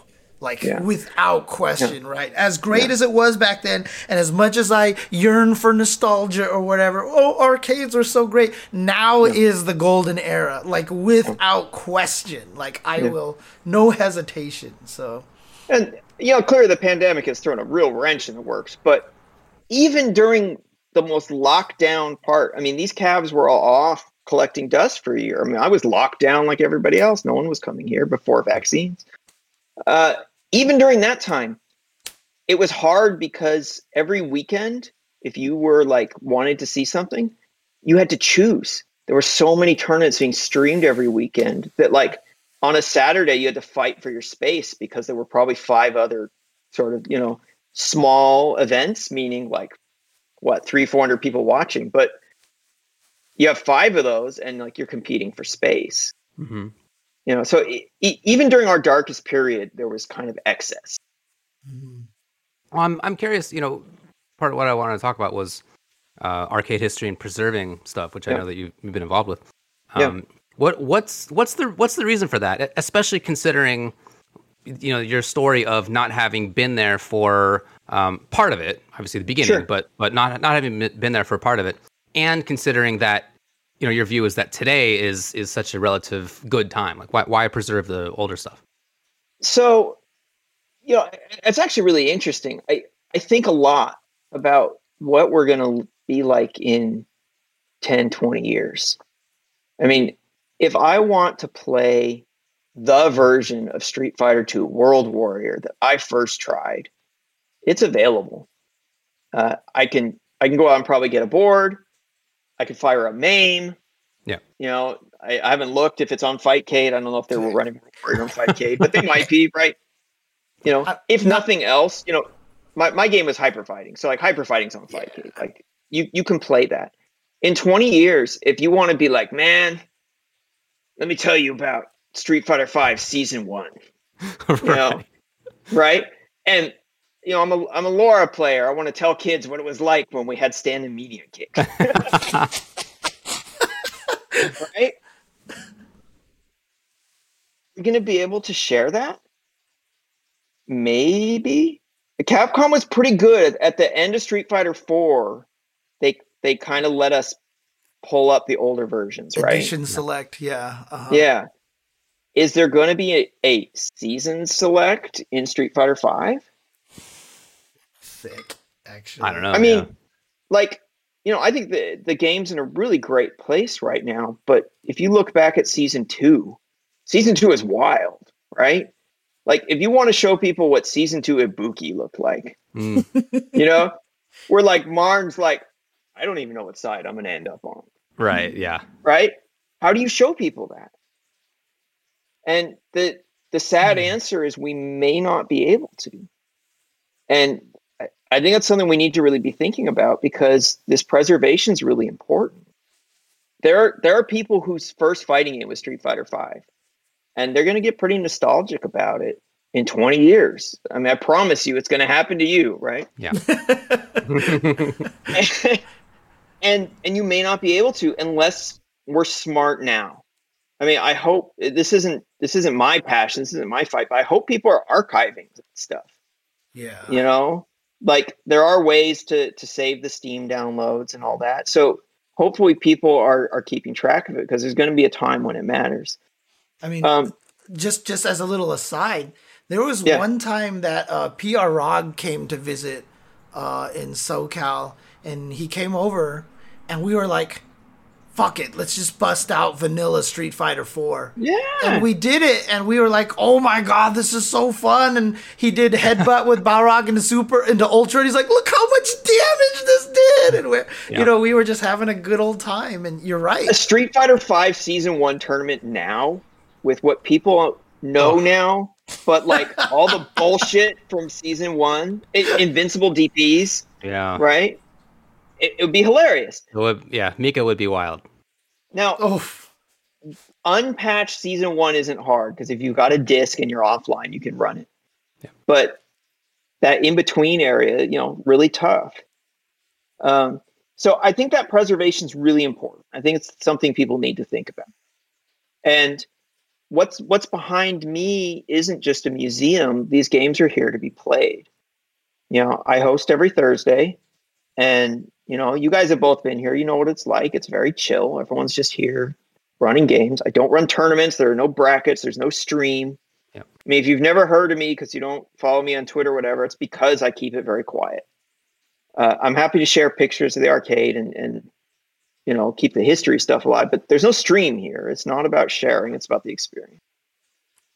And the truth is, I think it's important to keep this torch alive. Yeah. Um, we're we're in a new era. I I, am an old man. I'm never going to switch to a hitbox. But the leverless controller thing's not for me. It makes my RSI feel bad just thinking about it. Hmm. right? And you want to play pad, that's great. And if you go to, to NLBC, those guys have got it hooked up so you can plug your PS4 pad into the cabs. You know, Cruz and Art are amazing. They've got undammed adapters on the cabs and and you can play any way you want. You can't do that here. If you can't play stick, like, sorry, kid. And you know, I don't do that to be a jerk. It's just that was definitely some Han Solo vibes there, right there. you don't have, you can't play on joystick. Well, sorry, kid. I, I'm working on an exception. So this this nice even lighting I have on my face is coming from my Vewlix cabs. I've got them pulled up to a white screen. nice. And I, I'm, I'm working on an adapter so that people can plug whatever into the Vewlixes. Uh, I've got a friend who does play hitbox, and he comes, and he'll he'll play stick for Third Strike, but when he's playing Street Fighter Five or something, he likes his hitbox, and I'm trying to make it so he can plug it in. Um, I've had a player here who is a beast with Makoto in Third Strike. He plays on the cabs, and he's terrible. I hate playing against him because he's just evil. It's an evil Makoto player. He comes to Street Fighter Five. He he says he can't DP on stick. I guess he must play Makoto without her little uppercut. I don't know. Wow. I just okay. Yeah. so he's like, "Can I plug a, a PS4 pad in?" And I'm like, "You were just bodying all of us on the sticks for like the last right. half hour. Like, he's like, I can only play Street Fighter Five on pad. Wow, that's so weird. It's and yet it's kind of the new normal. I mean, how many Capcom yeah, Cup champions course, yeah. have we had who are pad only? Right. Yes. Mm-hmm. Mm-hmm. I mean, NuckleDu and Idom, just to name two. Yeah, Mena. And man, yeah, I, I think three of the last four. Am I right? I guess. Probably, yeah. Yeah. Yeah. Uh-huh. yeah. So you know that's that's the new thing moving forward. I think it's great, and I also think it's important to preserve this old stuff. Uh, also, for me, I'm not a purist. I just care about the best experience, and what I have behind me is the best way to play Third Strike.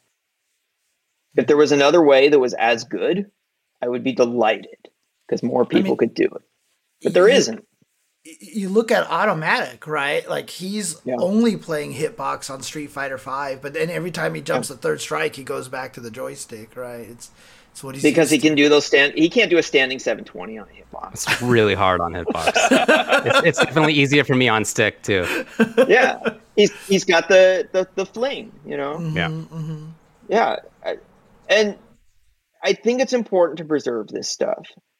I I think going forward, it's important to be open to new stuff. I don't really actually hate leverless controllers.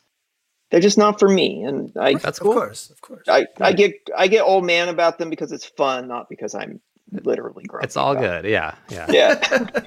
I mean, I, am glad you talk about. It. I mean, I remember when Street Fighter the Anniversary Collection came out and there was right. a, a, lot of people that were like I was saying I was looking forward to it. They were like, "Oh, you're crazy. They're not offering enough and everything."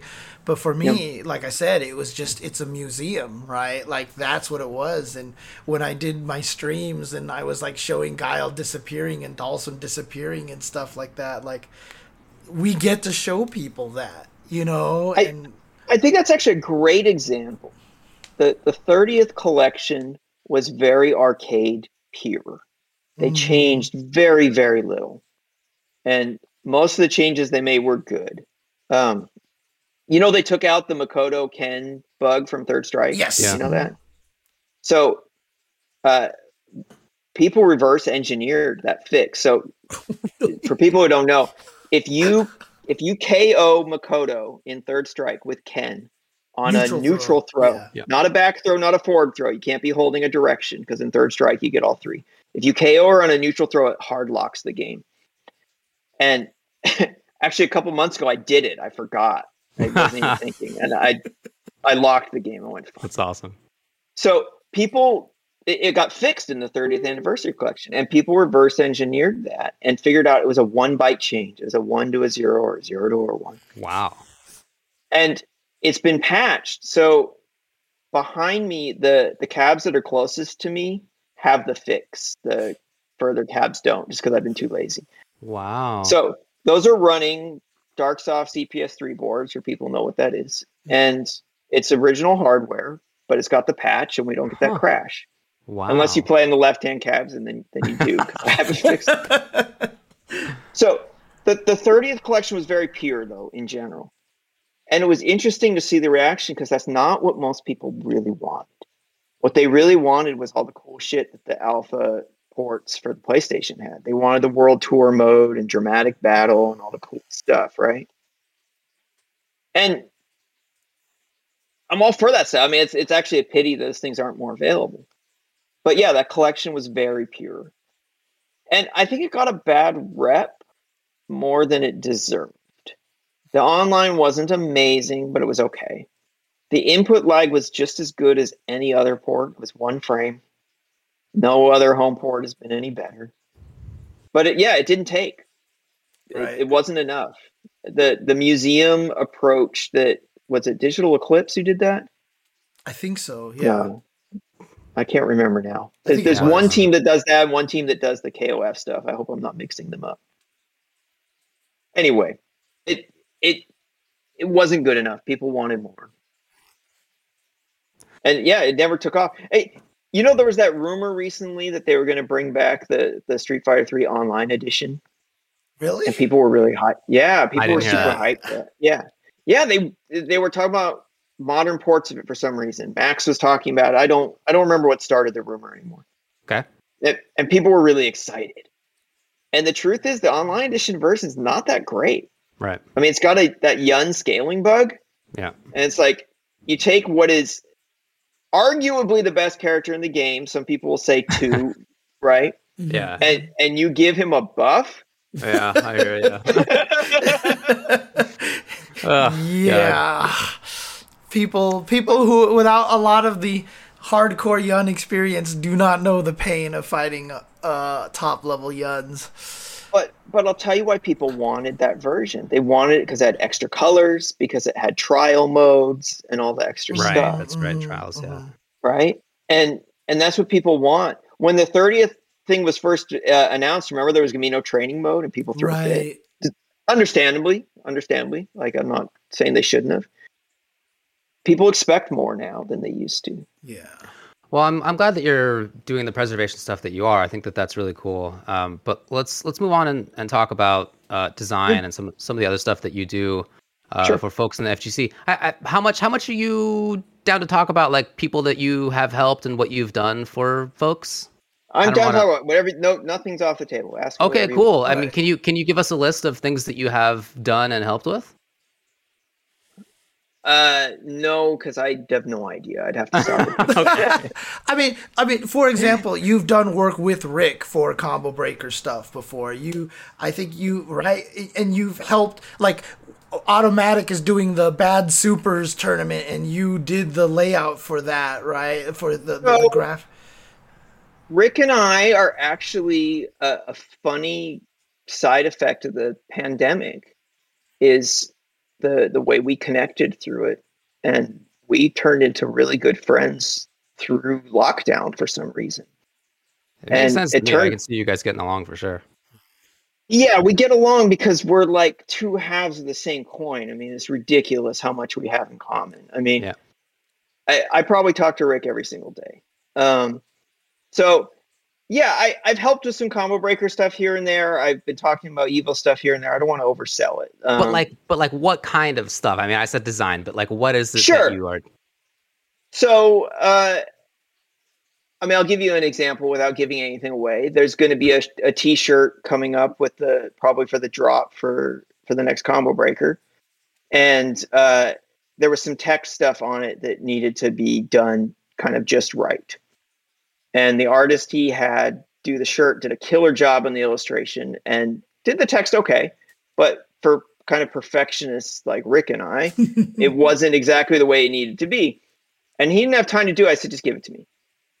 Um, so, you know, I'm not going to tell you what the shirt is, but it was one of those things where going in and getting the details perfect because we're, we're recreating we're, we're riffing off something that already exists. Of course, right. Mm-hmm. And so, so to make sure the details were right, like that's the kind of thing I love doing.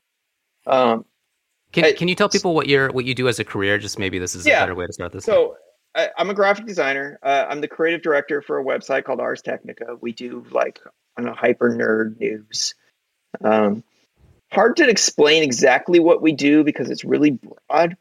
But if it's sort of deep dive geek, we're involved in it. If it's Yeah. gaming, science, cars, I mean anything that's sort of like down the rabbit hole for people who push their glasses up, we're involved. Uh, and I've been involved with Ars on one way or another since 2003. I've been the full time creative director there since 2008. Um, so I'm a full time graphic designer. Uh, I before I was with Ars, I was doing a lot of advertising stuff for the game industry. I've had long ties with gaming stuff. Yeah. Um, I am kind of a capital G geek. Um, I mean, I know you guys were talking earlier about the gutter trash sign. Like that's something I made. yeah, Uh, if I if I move my camera around, there's a bunch of other signs that, that I've made. That's like a, a side hobby of mine is making these little neon signs. Um, I've done a bunch of random branding stuff for this, that, or the third. I mean, I'm- you name it. I'm Um, gonna throw this up real quick, just uh, so. Well, actually, I don't have one of those full screen graphics over here on this view. I can actually just uh, throw that in What do you here need? really quick. What are you no, doing? I'm just trying to show this. Hey, look at this. What is this? This is the commentator cup. uh, yeah, Yeah. that's true. I did the logo for your commentator cup. Mm-hmm. Um, you, you mentioned automatics thing the other day. Yeah, he did a he did a really fun third strike tournament called Bad Supers, where they went through and picked all the worst supers for every third strike character that never get used, and if you entered, you had to use one of them. right. Yeah. yeah, Um, some are worse than others, it turns out. But like Chun Li Super Art Three is ass. Yeah. And it was just hilarious watching people try and use it and like getting jabbed out of it. right. Yeah, yeah. Yeah. Um, so shout out to my man Common Sense from North Carolina who won the tournament with Dudley, who's uh, a character favorite of mine, and obviously that's where gutter trash Right. comes from. Mhm. He used Dudley's Super R2, Rolling Thunder. hmm Which isn't even a bad super, right? So It's not bad, but no yeah. one uses it. yeah. It's I- not as good, but it's not. I, bad. I am a, a scrubby Dudley player, so let's not over talk how good I am playing with Dudley, but I can play Dudley. I never use Rolling Thunder. Yeah. I didn't know you could move during the super. And according to all the people that Common Sense was retweeting, nobody knew that. I didn't So- know that. Wait, what do you mean you can move it? Okay, so I, I don't I don't know exactly how you do it. You either hold the buttons down or you have to hold forward. I, I don't remember the details. If someone in the chat knows, please correct me. But when you activate the super, you can move. yeah, I think you just and- hold the buttons down. It's like uh, Yeah. like you go farther, You go- basically. You you have you can mash forward with it. And he was playing i think he was playing a q player. And he went for the chip out and the q was like yeah you're on the other side of the screen. I don't have to worry about this. And he rushed all the way across and chipped it out. Holy crap! Oh, okay. so anyway i did he he hit me up to ask if i would do the graphic for it which i was happy to do. Um and it was one of those things where when you have the idea the rest kind of just does itself i don't know if you have that james i don't have the stream up i can't see what you're showing Mhm. um but bad supers reminded me of bad dudes and so i did a Right. riff off Yes. of the old classic Mhm, arcade mhm. bad dudes and i distorted everybody's faces to make them goofy Yeah. and it was just it was a really fun time and the the tagline that came out of it and i don't mean to toot my own horn but i'm kind of proud of this one was it, ninjas have stolen all of the good supers Are you a bad enough dude? Yeah. Yeah, I'm gonna throw it up right now. There you go. Here we go. Yeah. and uh, it, if you check my twitter account i actually uploaded a pdf of this if anyone loves this em- enough to want a 20 by 16 poster there is a high res version on my twitter and you can download and send it to office depot or wherever you want get some printed because i printed several I, I sent one to automatic in the winner of the tournament um, and this is the kind of thing I love doing. I, it was a on the house. He offered to pay me, and I, I don't want his money. I just enjoy doing this stuff. And the the best thing that came out of it was him texting me late at night when I sent it to him, and he says, "I'm in bed next to my wife, so like I have to be quiet, but I'm laughing so hard I'm shaking the bed." That's great. and I mean that's why I do this stuff. Um, I'm trying to think of other example. Oh, I did uh, I did the stuff for Sajam's Footsies tournament. Uh, Mm. he he did he did a tournament for HiFight's Footsie game, and I I did all the stream and promo stuff for that. Um, I yeah. I'm just happy to to help out with these sort of things. I mean, this is what I mean by secretly helping the FGC. It's not like, hey, I'm helping the F-. like you're talking about Sajam and like you know Rick and I don't know. You've done have you done work with like ECT with Li Joe and stuff or you know? No, uh, I've not done anything with ECT. Uh, I my my Li Joe story is that uh, I, I kind of helped him. Uh, it's on a boat right now. I actually should be getting to port very soon. Uh, Joe's going to have his own Astro That's City right. very soon. Yes, Right. yes. Um, so yeah, that was kind of fun. Joe, I love Joe. Joe's just he's such a relentlessly positive person. You can't help but want to do nice Dude, things. I for him. say I say sure. that you there's no if you are a human being and you meet Joe and you don't like him, I don't want to be friends with you. You know, I mean Yeah. like that's just it. Yeah. You are a miserable human being. Like yeah, that's just J- Joe's the best. Um, yeah, I mean, uh, Sajam, I think is a great example of somebody though who I'm happy to do that stuff for. Uh, I'm a mod on his stream, and he's just got. He's the kind of positive energy that I think we need more of. I'm always happy For to sure. boost that sort of stuff. Yeah, and you know, to be clear, I do these things because I I like to and because I enjoy it, and for me at least it's not a money thing because i've got a great paying job and i can afford to do this stuff as a side hobby because i love to hmm um, i think you know we're in we're in a transition period where there are people trying to make a living at this stuff and it's hard there's not there's not enough to go around right like I, nobody quit your job to make you know event graphics Yeah.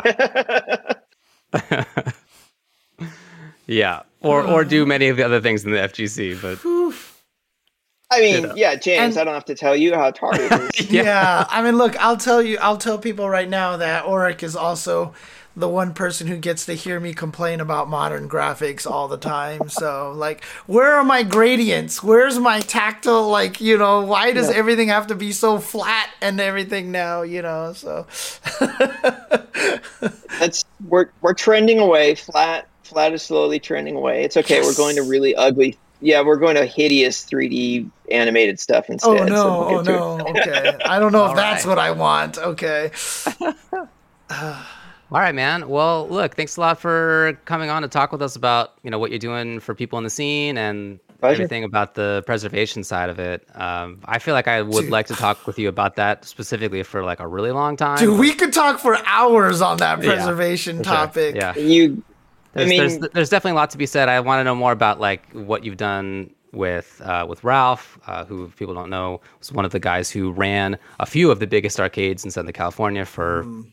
40 years. I mean, you work with He- NOIC Furby sometimes too, right? Arturo, you've helped him with some art, stuff. art, art is the homie. In fact, uh, I should see him this week because he's coming out for CPT. oh, um, right, yeah. of course, of course. In fact, Art, if you're watching, I need you to pick up this fucking TV from my garage. How's he gonna get down to Torrance? Oh man, all right. yeah.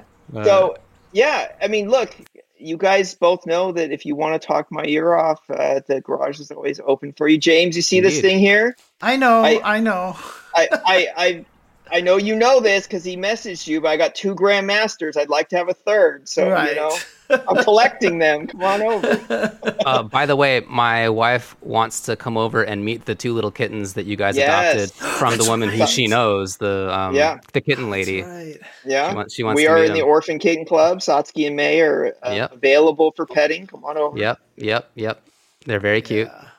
You know. All right, dude. Cool. Well, uh, James always asks a final question, although yeah, may I know, but I don't think that redundant this one is uh, gonna be particularly useful this time. So, Hit, hit me up because I know what it is and I got an easy answer. uh, where did you get the handle Aurich from? That is actually my real name. For people who don't know, that is my government name. But I'll give you the origin. Okay. That was my maternal grandmother's maiden name. Oh, interesting. Interesting. So- I have always wondered what what the story is Yeah, there. It's so- a very unusual name. I mean, l- let's Or- put it this Aurich way. is my real name, but that's where it comes from. One of the first times I was talking to Aurich, I basically said to him, as I say to everybody else, "What's your real name?" Because I'd like to, I like to refer to people as their as their real name. And he's like, uh, "Aurich is my real name," and I was like, "What?"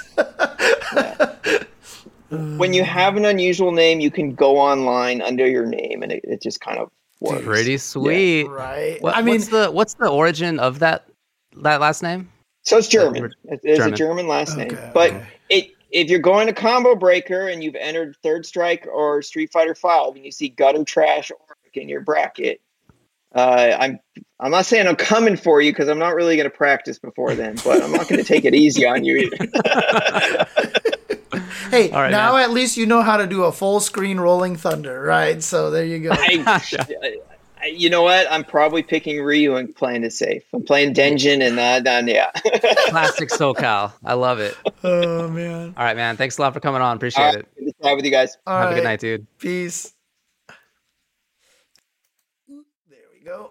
All Yeah. right. Yeah, Yeah, thanks a lot to Aurich for coming on. I, I mean, honestly, like I really could talk with him about the Yeah. and have in person about uh, arcade and history and preservation and all of that sort of stuff. Just a lot, Yeah, he, a lot of I mean, interesting look, stuff to talk about there. most of the time when I do visit his garage and it's like, all right, time to leave. Like I remember the last time I was there, it was time to leave.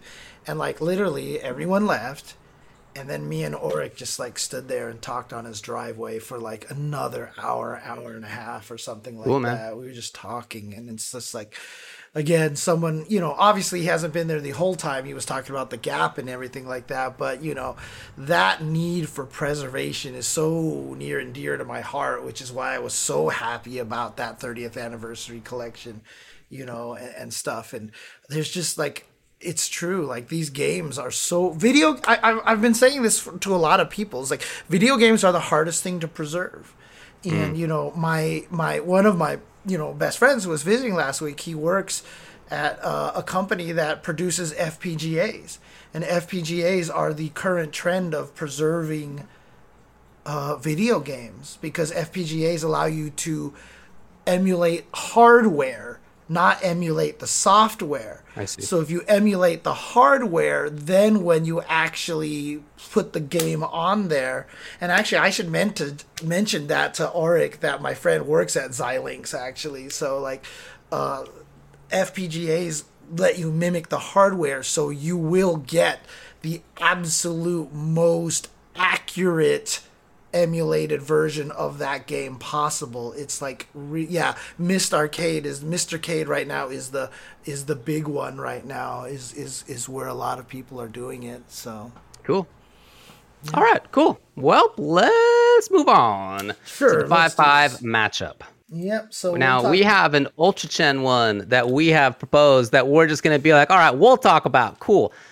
Should developers get good at their own video games? This was brought up by a developer at Riot. His name is Mort, and he has been the game design director for Teamfight Tactics, a video game that I haven't played, but I know exists and is very popular.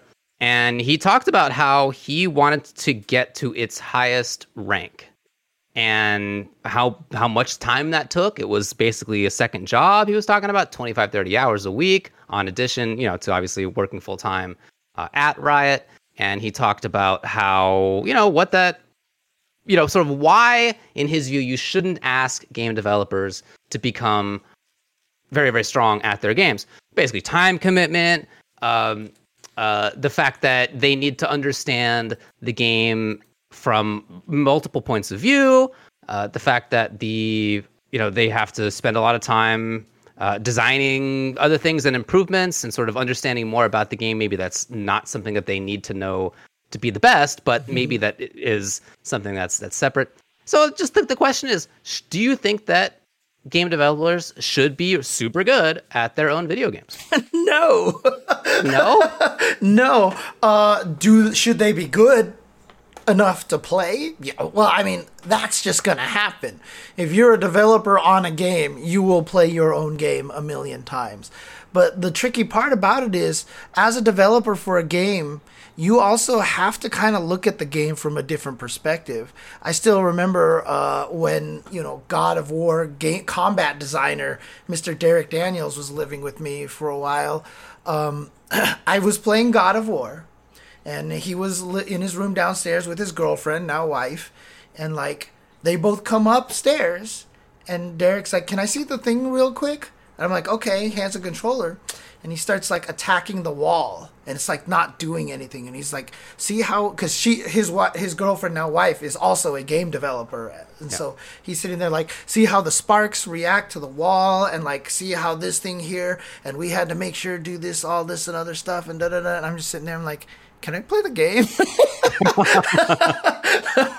but I mean, honestly, as a developer, you have to look at it from very different perspectives. Now, if you are a combat designer like Derek was, yeah, of course you want to be good at your own game. But even then, he would tell me stories of how they had to make sure every boss in God of War could be beaten with square, square, square, square, square square, right. square, square, square, square, square, square, square, square, square. Like the there's just so many different ways you have to approach the game that if you obfuscate yourself as like if you're designing a fighting game and you're only looking at it from that highest level point of view, you end up with bad fighting games. I mean, honestly, you do, right? I mean, I was just talking about you know Terry punching things and making it feel good and stuff like that. These are things that are important too.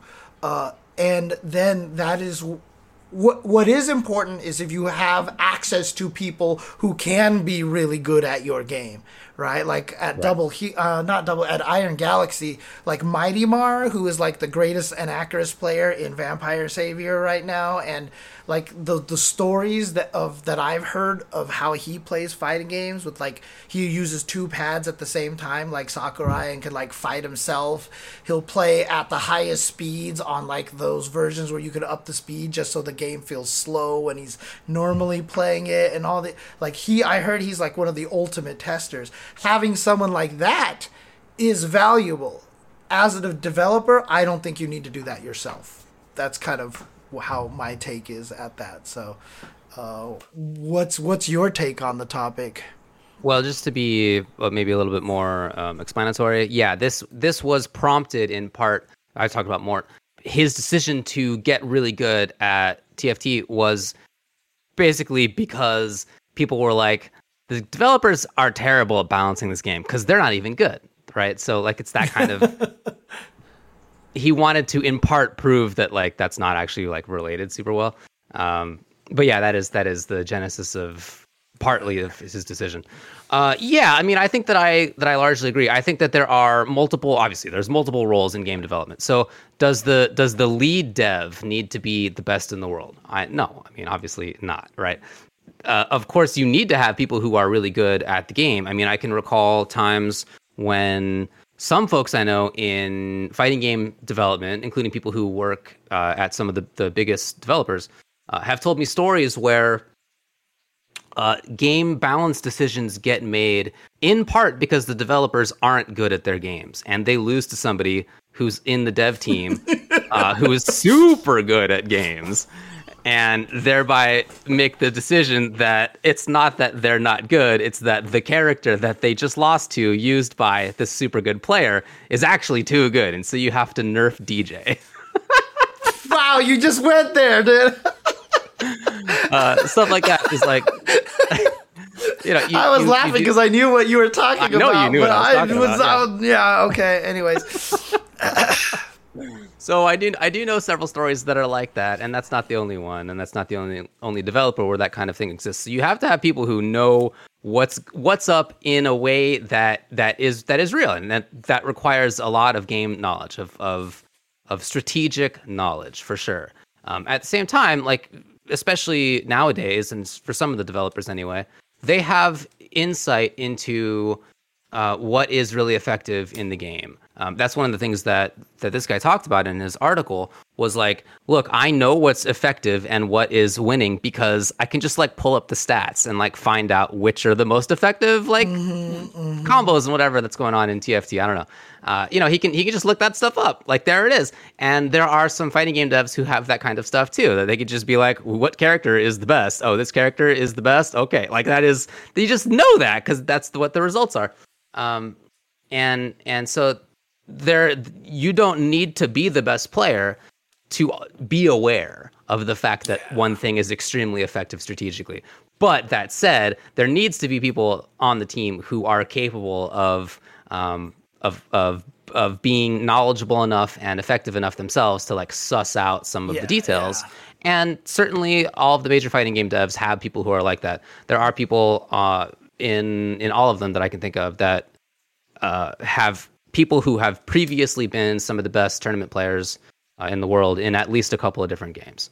Uh, right. so I there mean, there is that kind of expertise. I mean, even in Street Fighter Five, right? I mean, Woshige, obviously one of the yeah. top players out there. Really a stand-up guy, by the way.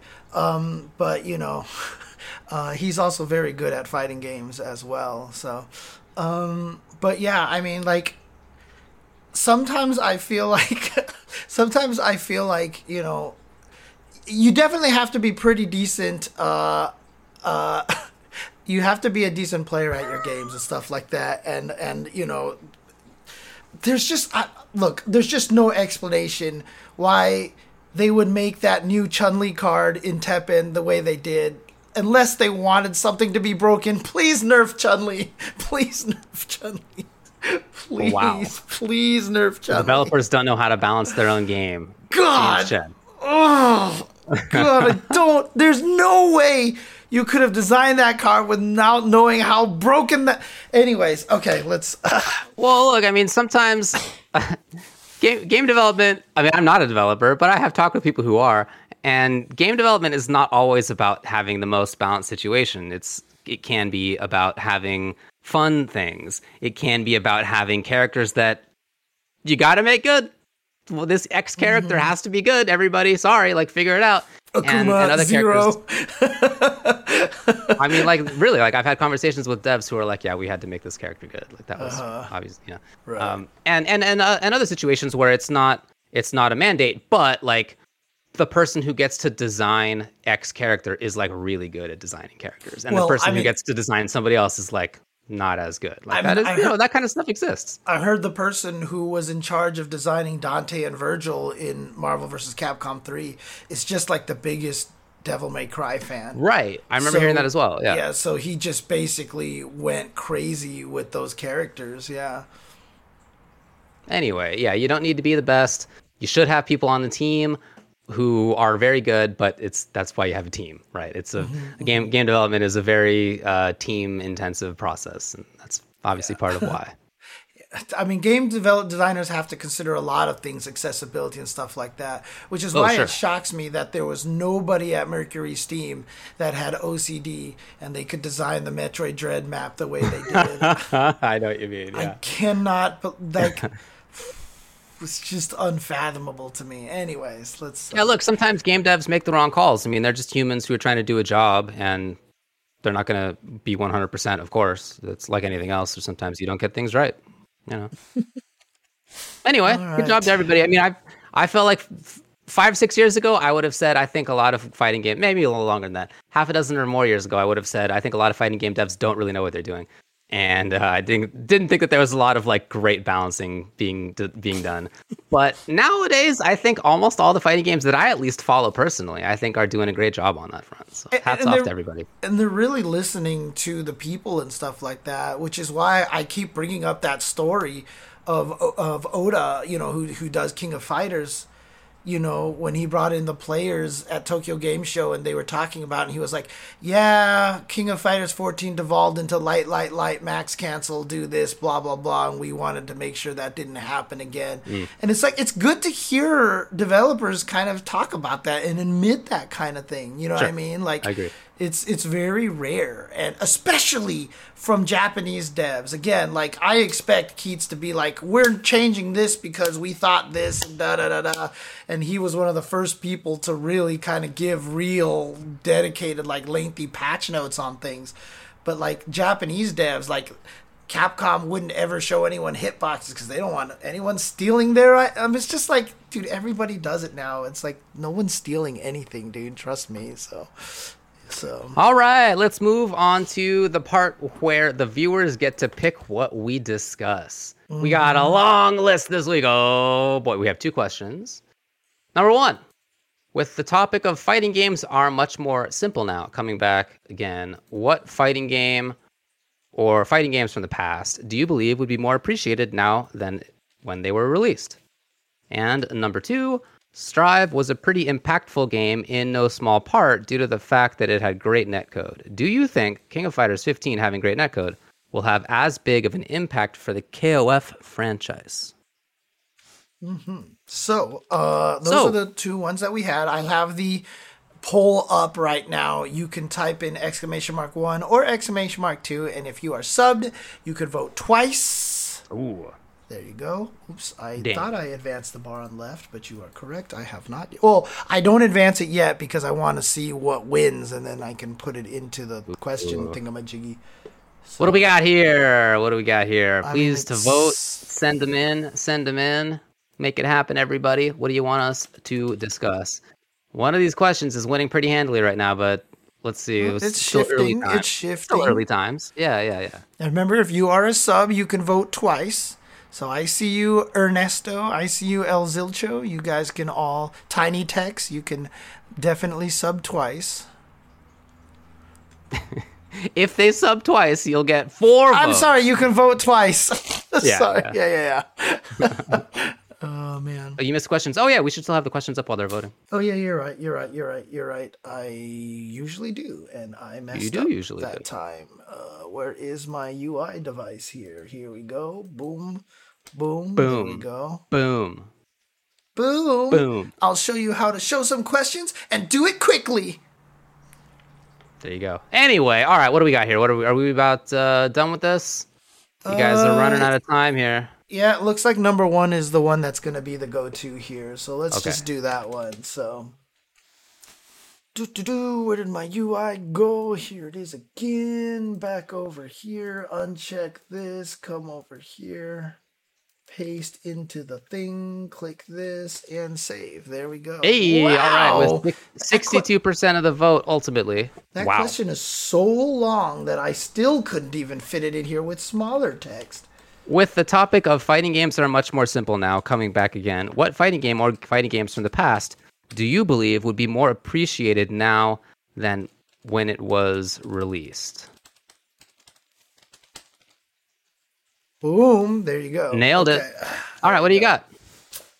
Uh, I mean, it's kind of a um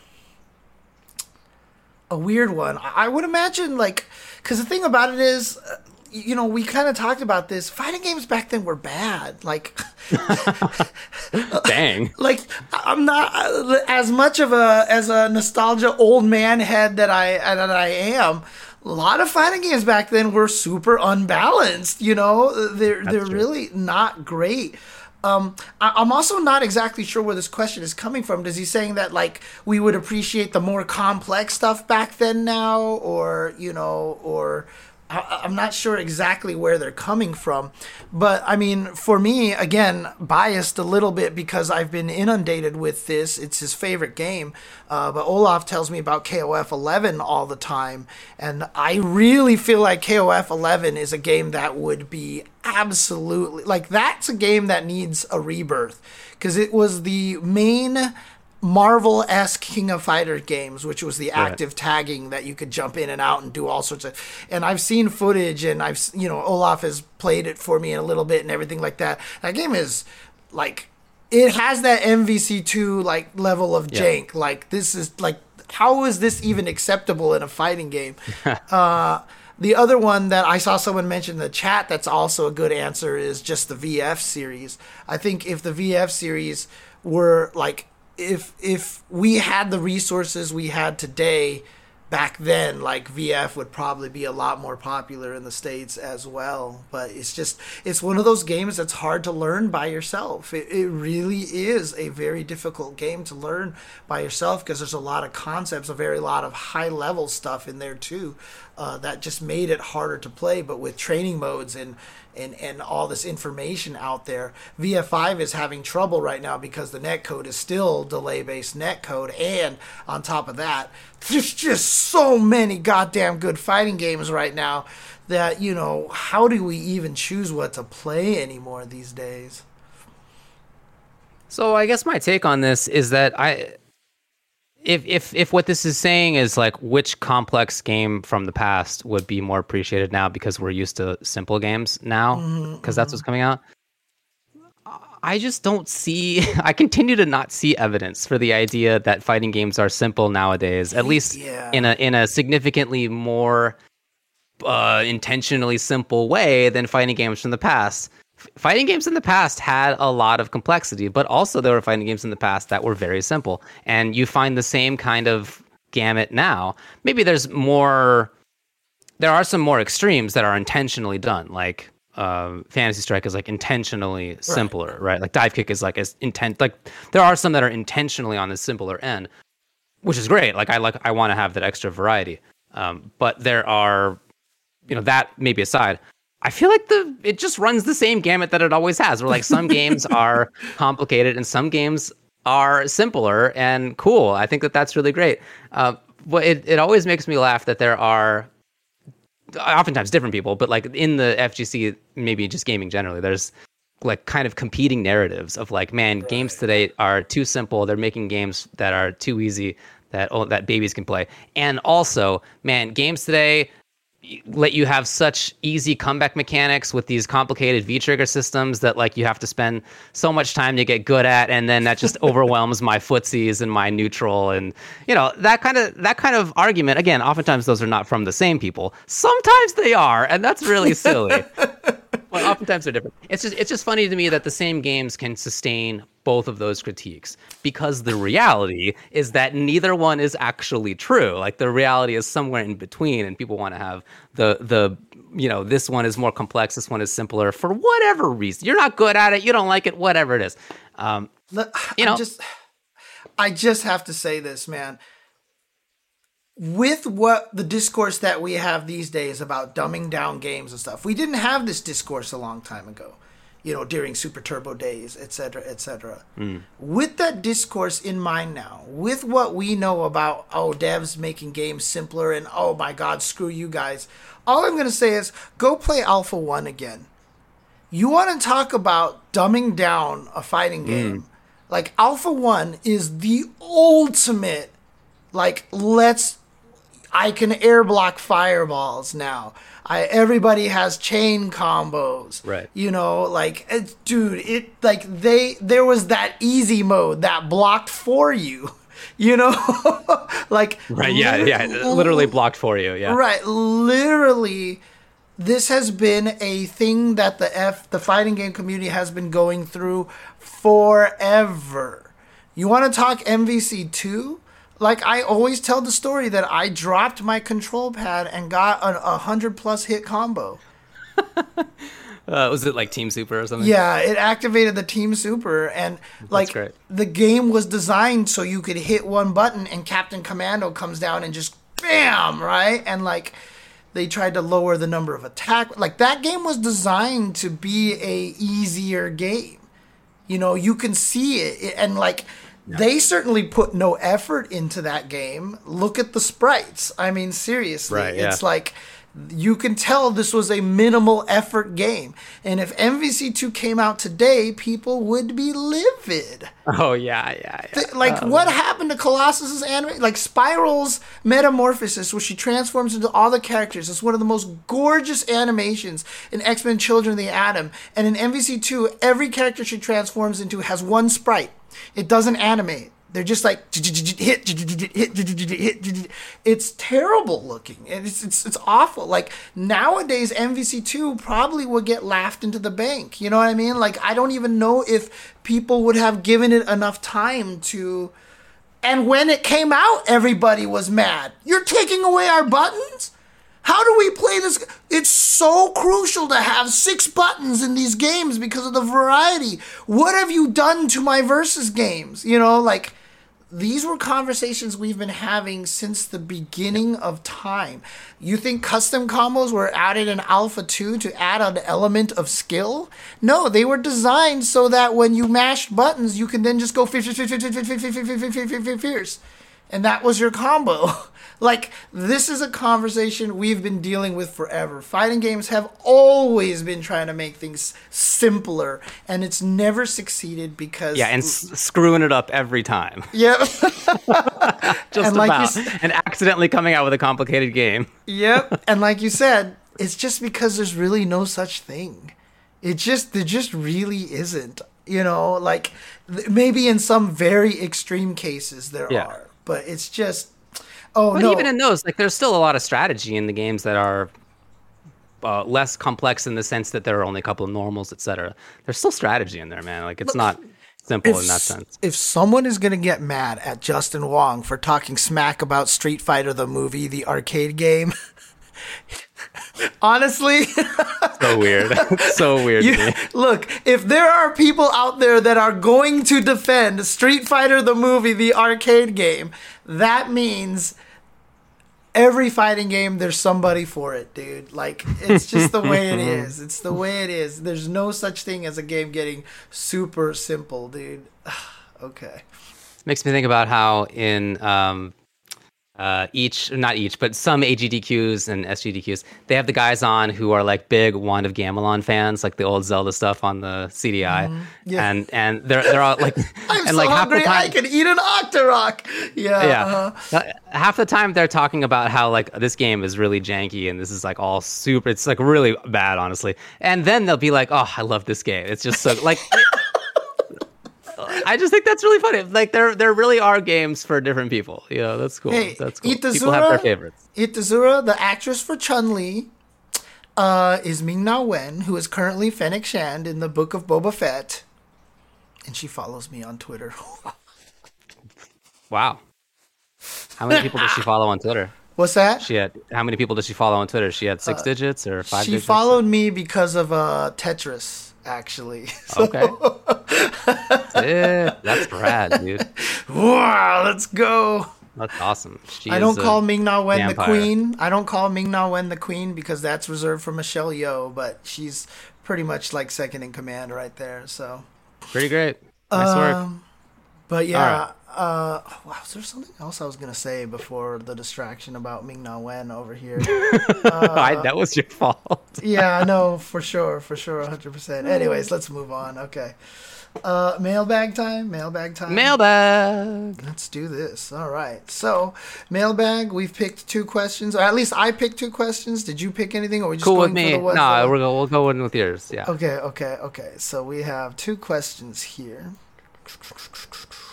Uh, let's bring this up. Do, do, do, do, do, do, do, Do, do. do, do. Do, do.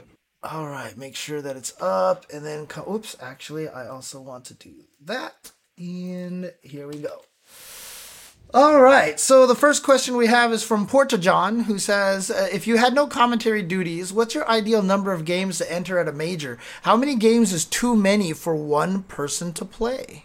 Mm. My number is two. It's the same number of games that I feel like I can credibly, actively learn and play and commentate. Two. That's like about how much time I have uh, to like spend time on learning games and stuff. And when it comes to a weekend, yeah, I think I think two is about where I'm at, and that's that's how it was before I quit. Uh, SF4 was the main game, but like I would enter HDR or ST. Before that, I entered both Third Strike and ST, Right. and I never and I even back at the time without having the same kind of explicit consideration of this fact. I just kind of didn't have t- enough time to learn CVS2 or Tekken or Marvel, what you know, whatever other games were around at the time. Guilty Gear, like people who I knew had that. I basically had the bandwidth to learn too, to like be actively trying to get good at two, and it's it's always been like that for me. So now, if I were to not commentate, I was saying this earlier.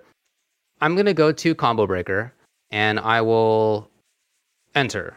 I'm gonna play Street Fighter Five and Mortal Kombat 11, and I'm gonna be. I hope I'll be commentating, right? Like we'll see. I hope that I'll be commentating as well.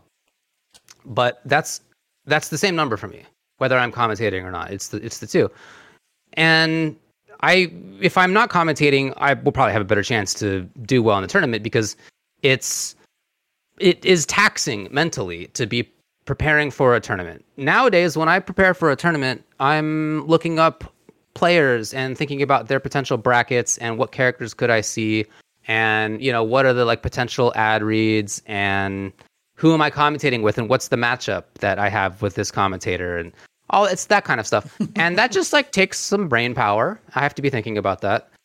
Whereas if I'm going to a tournament specifically only to enter, I'm thinking much more about my path. What are the characters that I'm going to maybe fight against? Which characters' matchups do I need to know? Which players do I need to know? What kind of research can I do on them? Uh, uh, I want to have a specific mindset for when I'm commentating, which is much more uh, sort of relaxed and ready. And that's just not as doable if I'm like hurrying from a commentary set to play, right? right? That's course. just not a, not yeah. as doable. So anyway, the answer is two for me. I think either way, but if I'm not commentating, I sure I'm sure that I would have more success in competition. I mean, uh, I just don't commentate. I don't play t- at tournaments that I commentate because whenever I lose in tournaments, I get really salty on commentary. Uh, but honestly, I just think the answer just depends on who you are and what your goal is, right? Sure, yeah. Because yeah, if you if you're just there to have fun, like obviously for you know people who are very competitive like us, like we we're like, well, we can't practice more than one game at a time and da da da da da, all this stuff like that. But if you're like, hey, I just like fighting games, I like them all, I enter them all for fun, you know, do it and if you're Tokido in the older days, if you're like, hey, I can win every single one of these games, enter all of them. and then yeah. I will see him at Evo with seven medals hanging around his neck. You Definitely. know, uh, it's, I mean, like, the, I, I always tell that story of Justin going to that one tournament that he got snowed in on. And, like, he came home and he said he won 100% of the games that he entered and it was yeah. like Vampire Savior and King of Fighters 2002, all games that he never played. You know, like this is just the thing, right? Like if if you have that capability, do it. If you, but then using Tokido as that exact same example, as Street Fighter Five got harder and harder to win, he yeah. literally stopped entering anything except for Street Fighter V. The goal for him changed, right? It's not yep. just wander in and win because you just can't do that anymore. The field is too strong now, right? And so he knows that he has to focus on Street Fighter V. And so that's what he's chosen to do. So honestly, I I don't think that there's quite a right answer for this except just depending on what your goal is or what it is that you want to do at the tournament because some people to some people playing every game and if they have the money to donate $10 to every single pot just so they can have a fun and say i played in this or maybe have the opportunity to get daigo round number one. Right. you know i mean that's that's great. That's what you want to do so. That's true. But yeah if you're not the, a short list of like justin tokido chris, chris G, G, like ryan hart like Kazunoko, like there's only like they're not there are not 10 people who could who could do that thing where you show up and win right, yep. five different tournaments. Like it's it's not many people. Oh man. Alrighty. Um let's see here. Let's get back to the mailbag over here. I see why i keep getting confused right now. All right let's do this. So next question here comes from stephanie brownback via twitter. Mm-hmm who she asked, It's the 90s. A sorceress has transformed the three of you into kitty cats. You now live out your days in an arcade. So we're, we're bodega cats in an arcade. Ooh, uh, wh- which machine are you staking out as your home? Consider the best cabinet to sleep on and the type of human players that would be huddled around. Dang. Wow. Um, good question. Good I mean, question. If I was a cat, I my okay. answer would 100% be one of those sit down driving light gun games that nobody plays. And nobody played. Yeah. Yeah, because then you would have the nice chair to sit in. Yes, you just that's sit true. Sleep. Or maybe that weird Star Wars game that you actually had to open the door and like climb into, because then you would just be alone. You For have a me, little house. For me, I mean, the Discs of Tron sit down cabinet wasn't actually sit down. There's not like a seat. There's just like a bump that you could lean on. So it wouldn't quite work for cats. But uh, I mean, I want that cabinet. That's one of my dream arcade, home arcade games to own. But that wouldn't be comfortable for cats. So uh, I would probably say one of those uh, sit down, Lucky and Wild. Oh, that is that is one of those sit down shooting games, right? If I'm not mistaken. Lucky and wild. 16 bit i think that is i think it's like one of them's driving the other one's shooting the machine gun or something like that is Oh, that what wow. it I haven't is seen that in a thousand years. You have one of those? yeah see okay yeah. Yeah. there you go there you go i was right the driving and shooting game so there you go Wow, interesting. Uh, yeah, I mean, good, good question. I guess, I guess what I would say is I would play a game from the '80s. You know, like a, a, a game. I would play like ancient table style Pac-Man, or I would, I would, I would sit around there so cocktail that I could just version yeah cocktail version. Yeah, yeah, yeah, yeah. So that it's it's a nice spot. It's not very loud. Not many people are gonna come bug me because they're all playing the '90s games. I just get to hang out, and then every while, every once in a while, some kindly older person who, who grew up playing in the '80s would come by and pet me and hang out, and it wouldn't be like some brash teenager, some little jerk doing who knows what. I, I would have access to a much nicer clientele, I think, of people to hang out and pet me, and in general, I would just be able to hang out and do nothing. it's a good answer I think that's one. my and there's and there's enough room on the cocktail cabinet that the cat can kind of sleep on the side a little bit Yeah, that's what I'm saying. Yeah, you can spread out a little bit. Yeah. But see, that's the thing is, if you talk about a teenager who loves '90s games, like the first person that comes to my head is someone like Corey Bell, right? Like he's a newer player, but he respects the old stuff so much, and I feel like if you're in that mindset already, you're already that much cooler of a human being. I mean, like, if you're a kid in the 90s who wants to play Pac Man, who wants Yeah. to play uh, a cocktail table Pac Man. Yeah, maybe you're, dude. maybe you're a nice kid. Maybe you're your nice kid. your mindset is already a little bit different if you're not screaming to play the latest Pokemon game, you know. So there you go. The Pokemon. Yeah. Yeah. Uh, I just I was trying to remember what I was talking with Kitty and Olaf when we were on the stream, and they were like, "We have some younger friends who do this and blah blah blah." And I was like, "Just say Corey Bell. just say Corey." but what 90s fighting game? I mean, I feel like we kind of both copped out a little bit. Like, what 90s fighting game with the 90s fighting games crews, like the crews of people who would play, would you take as your cab? I would take Time Killers. Nobody's playing Time Killers. People go. Yeah, People I mean- try. You try out Time Killers the first couple times you see it, and you go, "Nope, not doing this Yeah. one again." It's that And then or, you leave it alone. or Mace the Dark Age. As a person Okay. who worked at the UCLA arcade where Mace the Dark Age was there for years, I don't remember seeing anyone ever play that damn game.